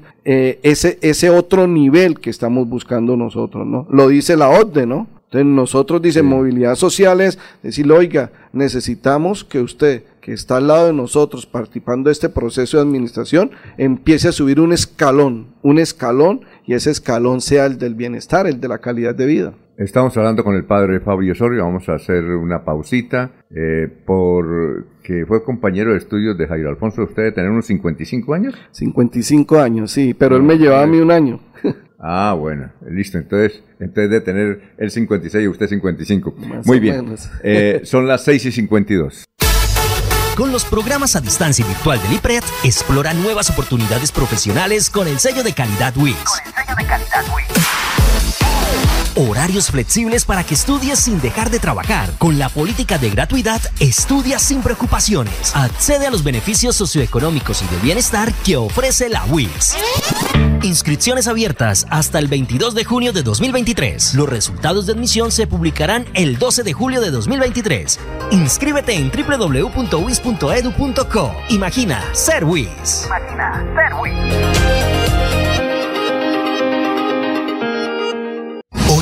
nunca, Santander nos necesita a todos. Es tiempo de unirnos con voluntad de servicio, de participar directamente en el departamento que queremos y construir juntos una propuesta que nos represente. Es tiempo de firmar por Santander. 350 familias rurales se beneficiarán con cultivos frutales y forestales, en el marco del proyecto de agroforestería liderado por la CDMB y FONAM.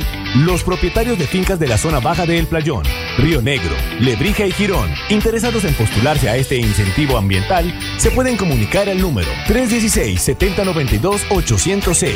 Bajo la premisa de producir conservando y conservar produciendo, se implementarán 640 nuevas hectáreas de cultivos. Juan Carlos Reyes Nova, director general. Continuamos con las últimas noticias en Radio Melodía. Radio Melodía, la que manda en sintonía.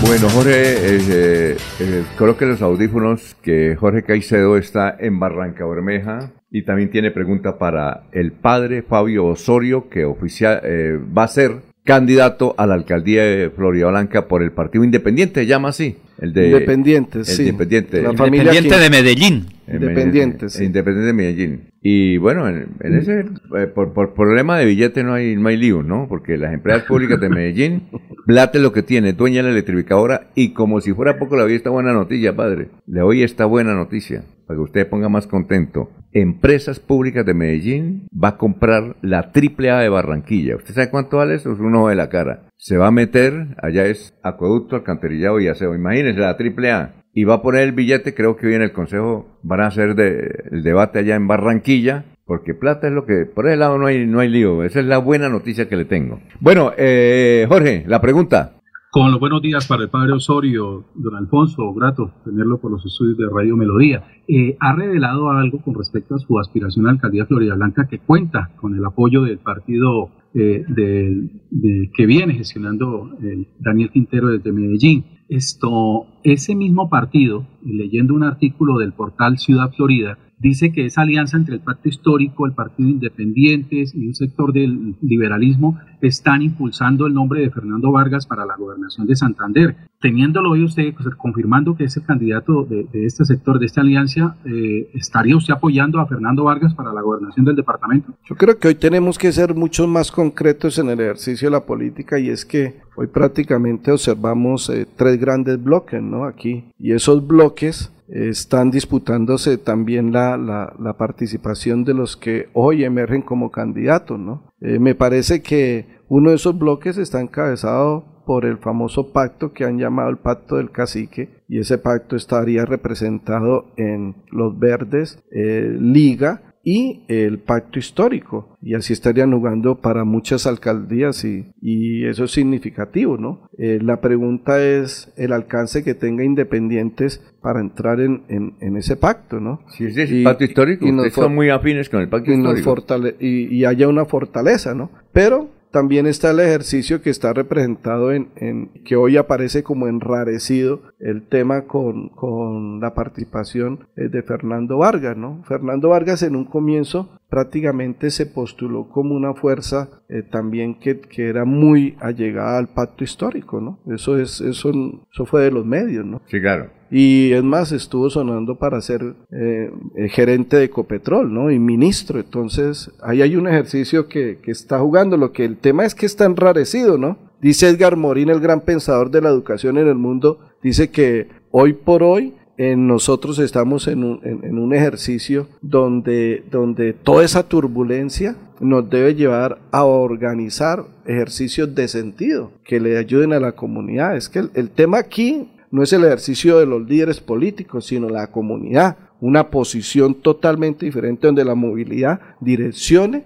hoy el desarrollo de las, de las, de las comunidades. Me parece que su pregunta está muy, muy bien. Mire, la pregunta es, en, en, en toda esta incertidumbre, como lo dice Edgar Morín, es eh, los días Mateus, ¿no? ¿Qué va a par con los días Mateus? ¿Qué va a par con los Tavera? ¿Qué van a par? ¿Dónde están jugando? ¿Cómo están jugando? Y, y, y esto nos lleva a nosotros a pensar de que... Ferley Sierra. También, eh, eh, miren que ya salió con el apoyo del Partido Verde, ¿no? ¿Y el ingeniero Rodolfo? El ingeniero Rodolfo tengo entendido de, de altas fuentes que va, ¿no? Va para Lo, que, lo que pasa es que él tiene una sanción de la Procuraduría y, y, ahí está el lío y tiene otras investigaciones en el juzgado.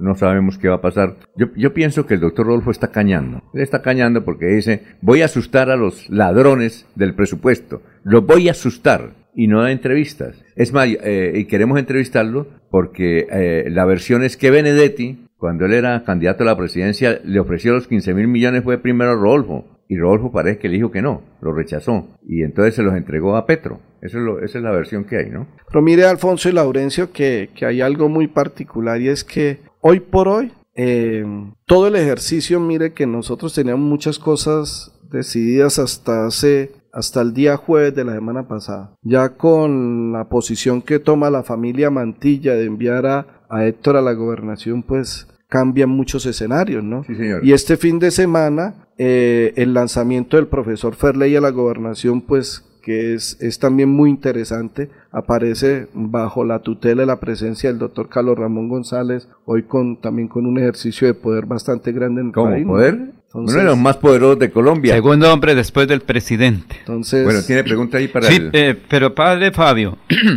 ¿y su candidatura estaría apoyada por Fernando Vargas Mendoza? Porque algunos sectores dicen, eh, se está hablando también de Nubia, de Nubia López Morales, la esposa de Freddy, que estos días podría salir, salir con un gran apoyo de sectores de Santander y particularmente el área metropolitana. Y, ustedes bien saben la cercanía del doctor Freddy con, con los dos, con los dos eh, bloques más fuertes en Florida, ¿no? Tanto con el alcalde como con eh, los Mantilla, ¿no? Estará jugando. Ellos son personas que siempre han estado en la política y considero que la doctora Nubia, recordar los 70 mil votos que tuvo en- en- para llegar a la Cámara de Representantes que fueron bastante interesantes. Tremendo. Y sin... ¿O usted se enfrentaría a Héctor Guillermo Mantilla? a Héctor Guillermo Mantilla. Yo creo que el ejercicio de nosotros es un ejercicio claro, diáfano, bonito, eh, de, de, de gozarnos este ejercicio acompañando a las gentes y de proponer algo diferente. Nosotros sí tenemos la propuesta diferente, porque ninguno de ellos va a optar por un presupuesto participativo. Nosotros tenemos la pedagogía para desarrollar.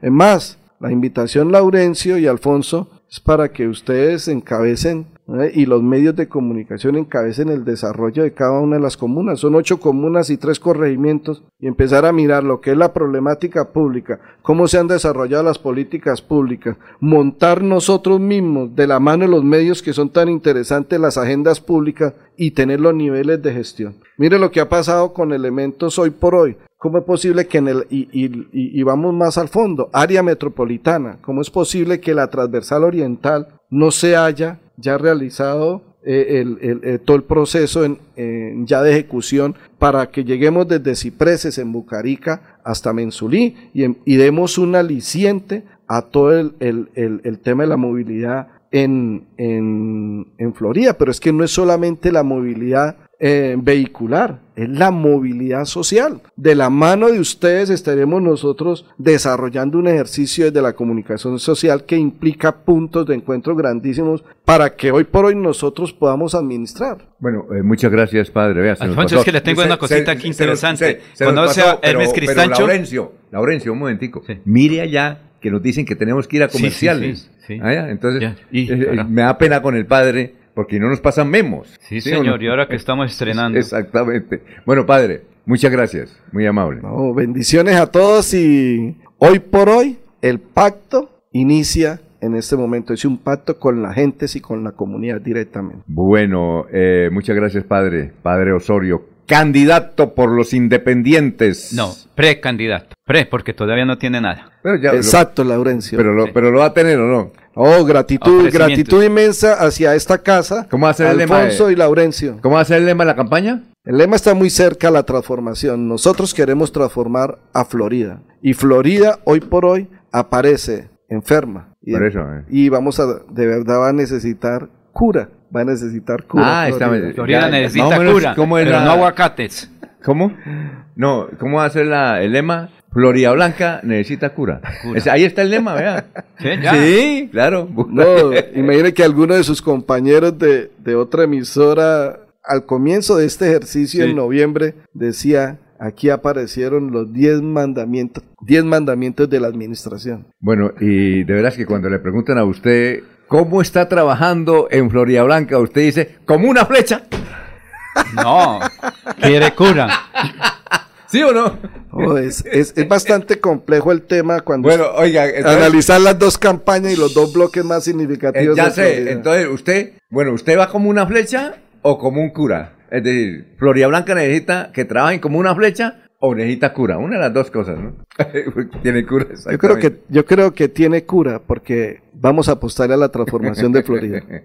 Padre Pablo. De Florida Blanca. Bueno, nos vamos para Miami. En Miami está la información internacional. Con Florentino Mesa. Don Florentino, tenga usted muy buenos días. Bienvenidos, Fernando Jaramillo Forero con la vuelta al mundo en 120 segundos. La Guardia Costera de Estados Unidos lanzó una búsqueda para encontrar a un submarino con cinco personas a bordo que desapareció durante una expedición a los restos del Titanic. El contraalmirante de la Guardia Costera de Estados Unidos, Johan Mauer, dijo que el submarino tiene hasta 96 horas de oxígeno de emergencia a bordo. Javier Milei, precandidato de derecha a la presidencia de Argentina, impulsa un plan que promete transformar el país en tres etapas que abarcarían 35 años. Otra propuesta polémica como la dolarización de la economía convierten a Milei en la gran novedad de la política argentina en las elecciones de octubre del 2023. La Secretaría de Salud del Estado mexicano de Tamaulipas informó del primer fallecimiento de una paciente a causa de la infección del sistema nervioso central provocado por el hongo Fusarium solani. La mujer se encontraba internada en una clínica particular de la ciudad de Matamoros. La ministra de Salud del Perú, Rosa Gutiérrez, presentó esta semana su renuncia ante el Congreso, la cual fue rápidamente aceptada por la presidenta Dina Boluarte. Gutiérrez fue cuestionada en el Parlamento por su gestión frente al brote epidémico del dengue desde hace unos meses. El secretario de Estado de Estados Unidos, Anthony Blinken, se reunió con el presidente de China, Xi Jinping, en Beijing. La visita podría ser un paso importante para mejorar las relaciones bilaterales entre ambas naciones. El Parlamento de Australia aprobó el lunes las leyes que permiten celebrar un referendo histórico sobre derechos aborígenes, en que los votantes decidirán si los pobladores indígenas tienen una voz en la formulación de políticas nacionales. Estados Unidos celebró este lunes el restablecimiento de las relaciones diplomáticas entre Qatar y Emiratos Árabes. Estados Unidos da la bienvenida y felicita a Qatar y los Emiratos Árabes por la reanudación de la representación diplomática y la reapertura de las embajadas. La titular del Consejo Nacional Anticorrupción en Honduras, Gabriela Castellanos, abandonó el domingo el país por amenazas a su seguridad y la de su familia. Es una situación bastante compleja, dijo el director de la Asociación para una Sociedad Más Justa Local de Transparencia Internacional, Carlos Hernández. La Tienda Express. Llegó La Tienda Express, el más espectacular programa de fidelidad para tenderos y consumidor final. La Tienda Express, módulo de mercadeo y radio promocional que se comunica con los tenderos a través de la radio. La Tienda Express. Mayores informes en el 315-545-3545. La Tienda Express. Aquí Bucaramanga, la bella capital de Santander. Transmite Radio Melodía, Estación Colombiana, HJMH, 1080 kilociclos, 10.000 vatios de potencia en antena, para todo el oriente colombiano. Cadena Melodía, la radio líder de Colombia.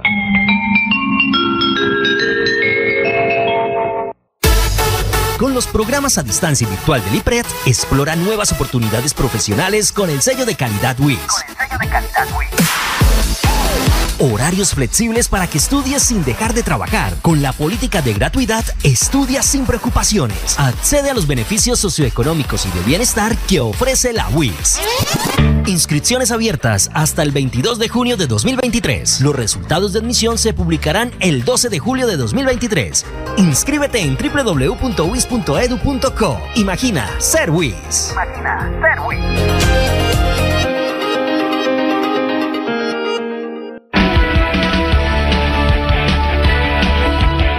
Melodía es la radio que lo tiene todo. Noticias. Deportes. Música. Variedades.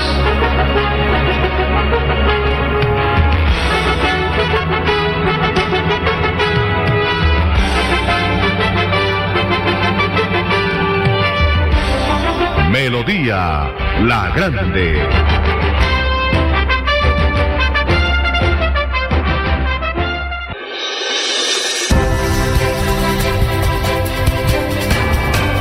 Información y análisis.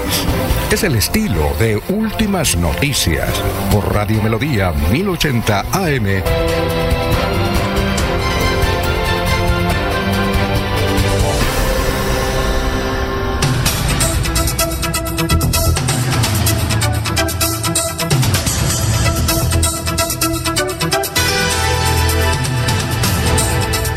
Son las 7 de la mañana, 9 minutos. Vamos con. ¿Está Jorge ahí o no? ¿Sí está? ¿Está? Oye, Jorge, noticias a esta hora. ¿Jorge? Sí, señor. A ver, Un noticias. motociclista murió en un accidente de tránsito en el municipio de Río Negro. Jorge Niño Infante salía del barrio Puerto Amor, la vía principal, y fue arrollado por un camión turbo de placas WFC 911 en la noche del lunes festivo. La víctima residía en la vereda Galanes de Río Negro. La vía permaneció cerrada durante varias horas en espera del levantamiento del cuerpo por parte de las autoridades. Muy bien, eh, Jorge, eh, usted nos envió un video de un señor y una señora que han cerrado un muy tradicional restaurante que creo que es en la Mesa de los Santos, ¿no? Sí, señor, el tradicional restaurante de comida italiana Macuto. Creo que fue uno de los pioneros de la comida internacional allí en el sector de la Mesa de los Santos y luego de 14 años de servicios, pues mm, han decidido eh, cerrar eh, las puertas para ofrecer sus servicios. Entiendo, de acuerdo al mensaje que, han compartido sus propietarios,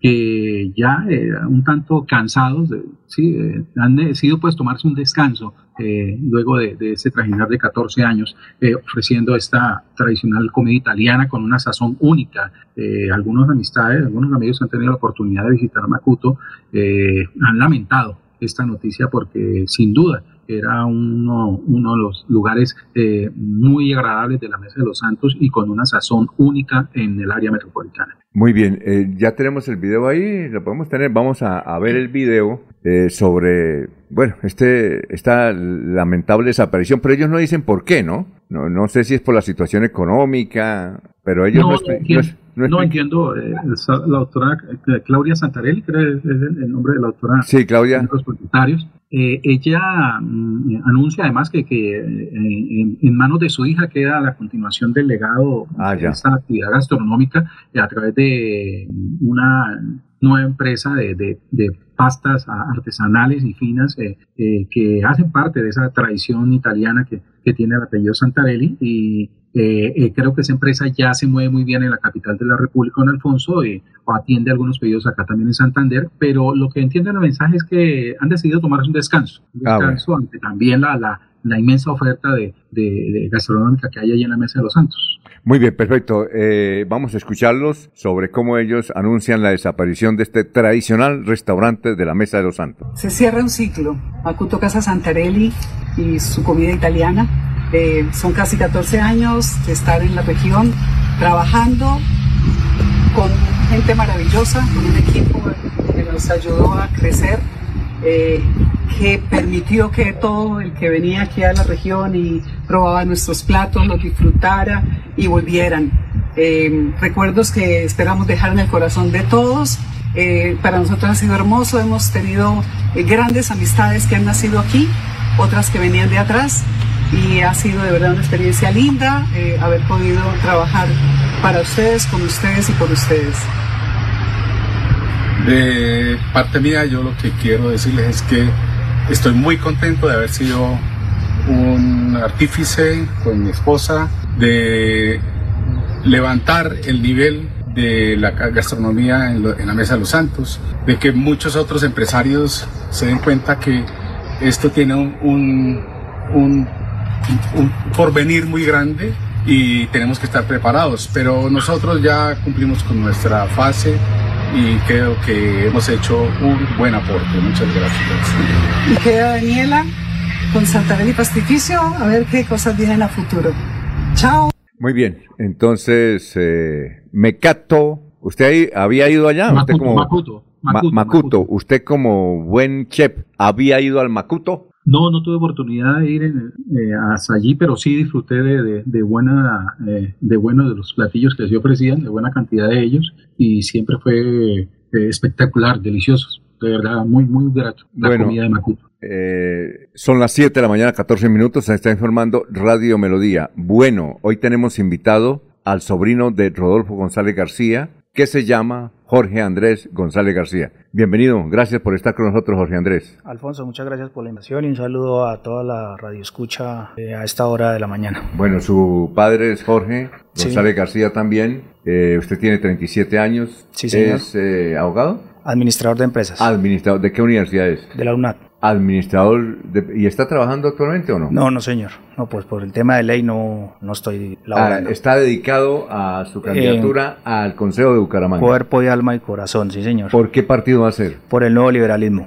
Por el nuevo liberalismo, ¿no? Sí. Muy bien. Eh, ¿Qué legado cree que dejó Rodolfo González García, que fue uno de los hombres más poderosos de Colombia eh, en la década del 70, 80, 90 y algo del 2000? Y fue precandidato a la, pre- fue candidato a la presidencia de la República, fue Contralor General de la República, eh, fue el director de Vanguardia Liberal, en fin, muchos cargos, ¿no? Sí, fue un tipo realmente importante, eh, pero también sumémosle que era un tipo supremamente inteligente. Sí, claro. Fue uno de los economistas más importantes del país. Yo creo que el legado que nos dejó no solo a mí, sino a todos los santanderianos, a todos los colombianos, fue eh, el tema social. Era una persona muy social, muy dada a la gente, sin importar eh, su color político y yo creo que es un gran, un gran eh, mandato poder igualar ese legado eh, a futuro. Bueno, eh, hay una anécdota, Jorge, es eh,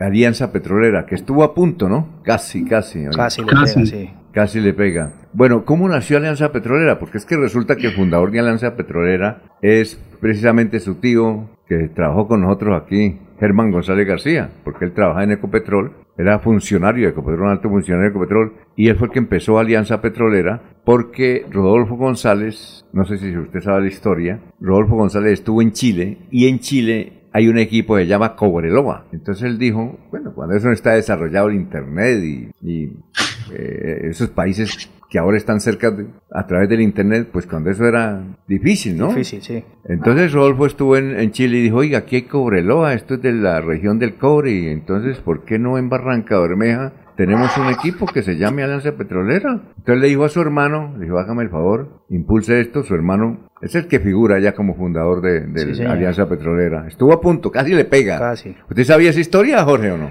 Eh, la tenía presente. No, y, a- y al otro Jorge, ¿usted también la sabía? Sí, don Alfonso, en Barranco Bermeja es eh, muy conocida la historia de cómo fueron los inicios de la Alianza Petrolera y todos los, los, los impases que ha logrado superar para llegar hasta donde estuvo a, a esta semana, ¿no? Y que obviamente nos tendrá con más sorpresas en, el- en la próxima temporada. Ah, muy bien. Eh, bueno, y usted le quedó la... Parece que es el único de los González García, claro que Germán también le gusta la política, que le, que le agrada la política, ¿no? Usted, le quedó ese, eh, eh, ese, ese gen. Ese gen, sí señor. Sí. No, yo desde pequeño, pues, eh, con mi papá Jorge González, siempre estuvimos eh, el tema de manifestaciones, reuniones políticas, sedes políticas, campeonatos de fútbol, cuando se hacían los bazares, los presidentes de junta en los barrios. Todo eso me llevó a, tener un gusto importante por la política. Sí, me he venido formando eh, a través del tiempo. He adquirido experiencia un poco más importante en el tema político. Y sí, yo soy prácticamente con mi tío Germán eh, los únicos González García que estamos metidos en el cuento político en, en la región. Oiga, eh, perdón, ya. Y Germán no va a ser candidato a la asamblea porque él me dijo que la- le estaban Eh, ofreciendo. Tiene, tiene ese proyecto, sí señor, he hablado varias veces con mi tío Germán y me ha comentado ese tema. Sí, también es un buen elemento, entonces... Él es por la liga, creo, ¿no? Él quiere por la liga, sí señor. Usted por el nuevo liberalismo. Por el nuevo ¿Quién es, liberalismo. quién es más, más en la lista del nuevo liberalismo al Consejo de Bucaramanga? ¿Sabe usted? Eh, no tengo muy claro porque se está armando, pero se está armando una buena lista desde la dirección del, de- de- del nuevo liberalismo regional Santander. Bueno, y para la asamblea, ¿quiénes van? ¿Tampoco se sabe o hasta ahora? Eh, el único que yo he escuchado y con el que he hablado es con Mario Morales, Mario, Ma- que el- es el hijo del, del exalcalde de Girón Ah. en el año 91. Ah, entonces él va para candidato al, al él, va de para, dónde? él va para la asamblea. ¿La asamblea? Para la Ah, asamblea, sí señor. Porque No. él iba era para, creo que como que empezó como candidato a la alcaldía de Girón, entonces va el, para... el hermano, el hermano de él es el que va para la alcaldía de Girón. Ah, ya, que fue ya, ya. concejal. Ujú, Muy bien. Es decir, Don Alfonso. Sí. Ah, ahí está Jorge. Ah, Jorge, ¿qué pregunta le iba a hacer? No, con los buenos días, señor González. Un adagio en la Ribera del Magdalena dice es que el, el- el tigre no se casa corriendo. ¿sí? Y, y- y traigo a colación porque es que estoy revisando acá algunas publicaciones de su cuenta de Twitter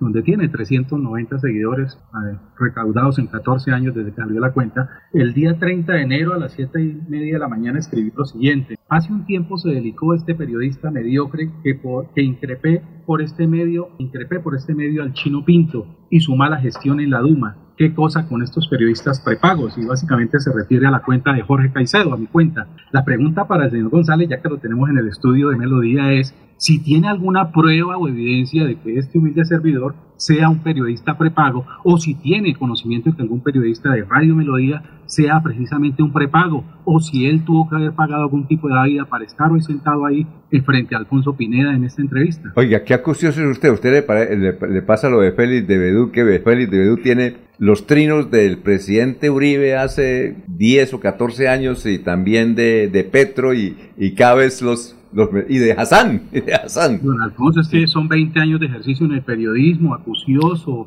cultivando mi propio nombre sin necesidad de, de pegarme a- a- al rastro que haya dejado algún familiar en la vida pública, ¿no? Todo lo hemos hecho con, con, con juicio y, y de manera ponderada. Y vea, hoy la vida nos, nos tiene en este Oiga, escenario. la pregunta del señor González es eso. ¿Tiene alguna evidencia de que los periodistas de Radio Melodía sean periodistas prepagos? Bueno, Tocayo, buenos días. Eh, yo en ningún momento eh, nombré periodistas de Radio Melodía, siempre me, me lo dije fue a su nombre. ¿Por qué? Porque eh, a mí me parece, y es mi opinión personal, el joven Alfonso Pinto ha pasado sin pena ni gloria por la Duma. O sea, uno no, no lo ha visto, tenía todo para hacer una gran eh, eh, periodo en la Asamblea. Una vez le dije, escribí un Twitter y usted de una vez salió en defensa de Alfonso Pinto diciendo que, hay que había que parar las, las rotativas, algo así un cuento. Entonces yo, pues, dije, si usted lo defiende es porque algo tiene con el chino Pinto. Ah, no, he visto, he visto, déjeme terminar,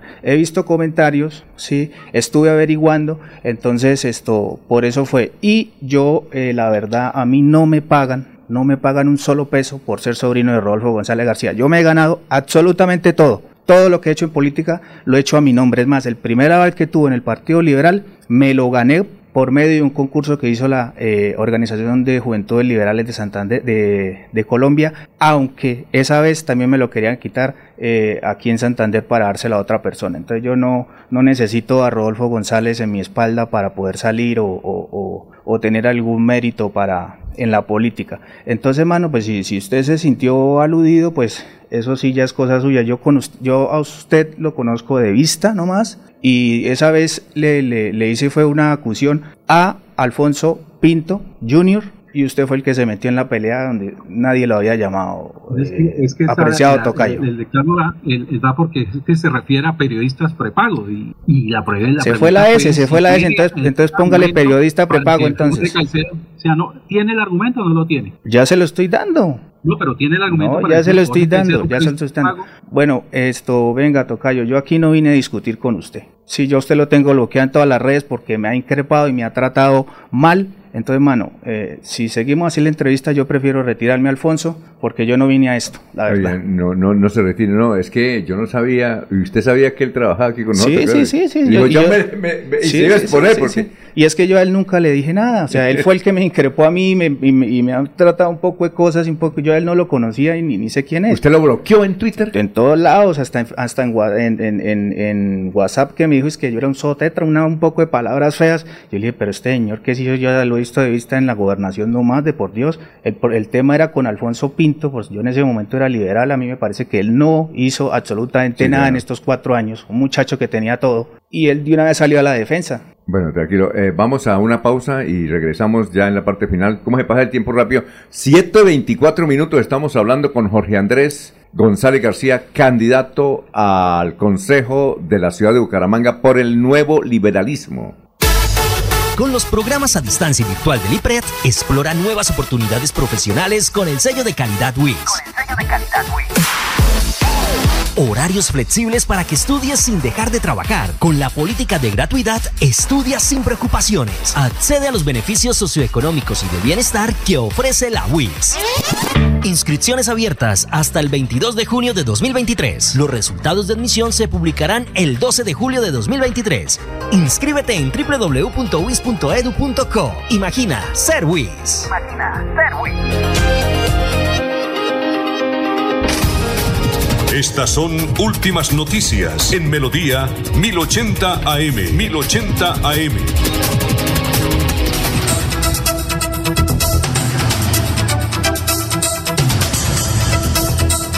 Bueno, Jorge, dos. Los Jorge. Los Jorge, eso, eso me, yo me, me, ¿qué? Me brindo para hacer mesa de diálogo, media, mm, de diálogo regional, para que interactúen los dos. Sí, sí, sí, no, yo no tengo nada contra Jorge, la verdad pues fue un momento de, de, de calentura. Eh, si, si él gusta, yo, yo soy un tipo conciliador, a mí no me gustan los problemas, no me gustan las peleas. Si él quiere que, que seamos amigos, ¿por qué no? Claro, yo, Esto, yo me ofrezco como, es mesa, más, el- como mesa de diálogo aquí con el tema fue un veedor, con el- Laurencio. El tema fue por un tercero y no contra él. Ah, bueno, Sí, perfecto. entonces que- que- ¿Y se ha encontrado con, con Alfonso Pinto o no? No, no, no. No, pero, pero yo soy una persona que no tengo pelo de la lengua y, y le digo las cosas a la gente como es de buena manera. Y eso es lo que va a hacer usted ya en el Sí, señor, claro, a eso vamos. Ah, Oiga, Jorge, eh, sus redes sociales, entonces, gracias por haber venido. ¿Cuáles son sus redes sociales? Bueno, mis redes sociales son, ya le... Sí, para que la gente digo. eh, lo Eh, llame y... Sí, nos contacte, a nosotros claro. nos interesa mucho que estén con nosotros. En, en Instagram estamos como Jorge, con G, sin la E, González García. Eh, en Facebook estamos como Jorge, también sin la, sin la E, González García. En Twitter estamos J. González Garci. Y el número de contacto al WhatsApp 304-316-3686 para todos los que quieran unirse a este proyecto. Bueno, y éxitos en su candidatura al... ¿tie- ¿Ya le tiene lema o no? Todavía no. Eh, sí, señor, ya ¿Cuál es el lema? Se llama La Nueva Bucaramanga. La nueva Bucaramanga. Sí. Bueno, eh, la de irnos, don Jorge.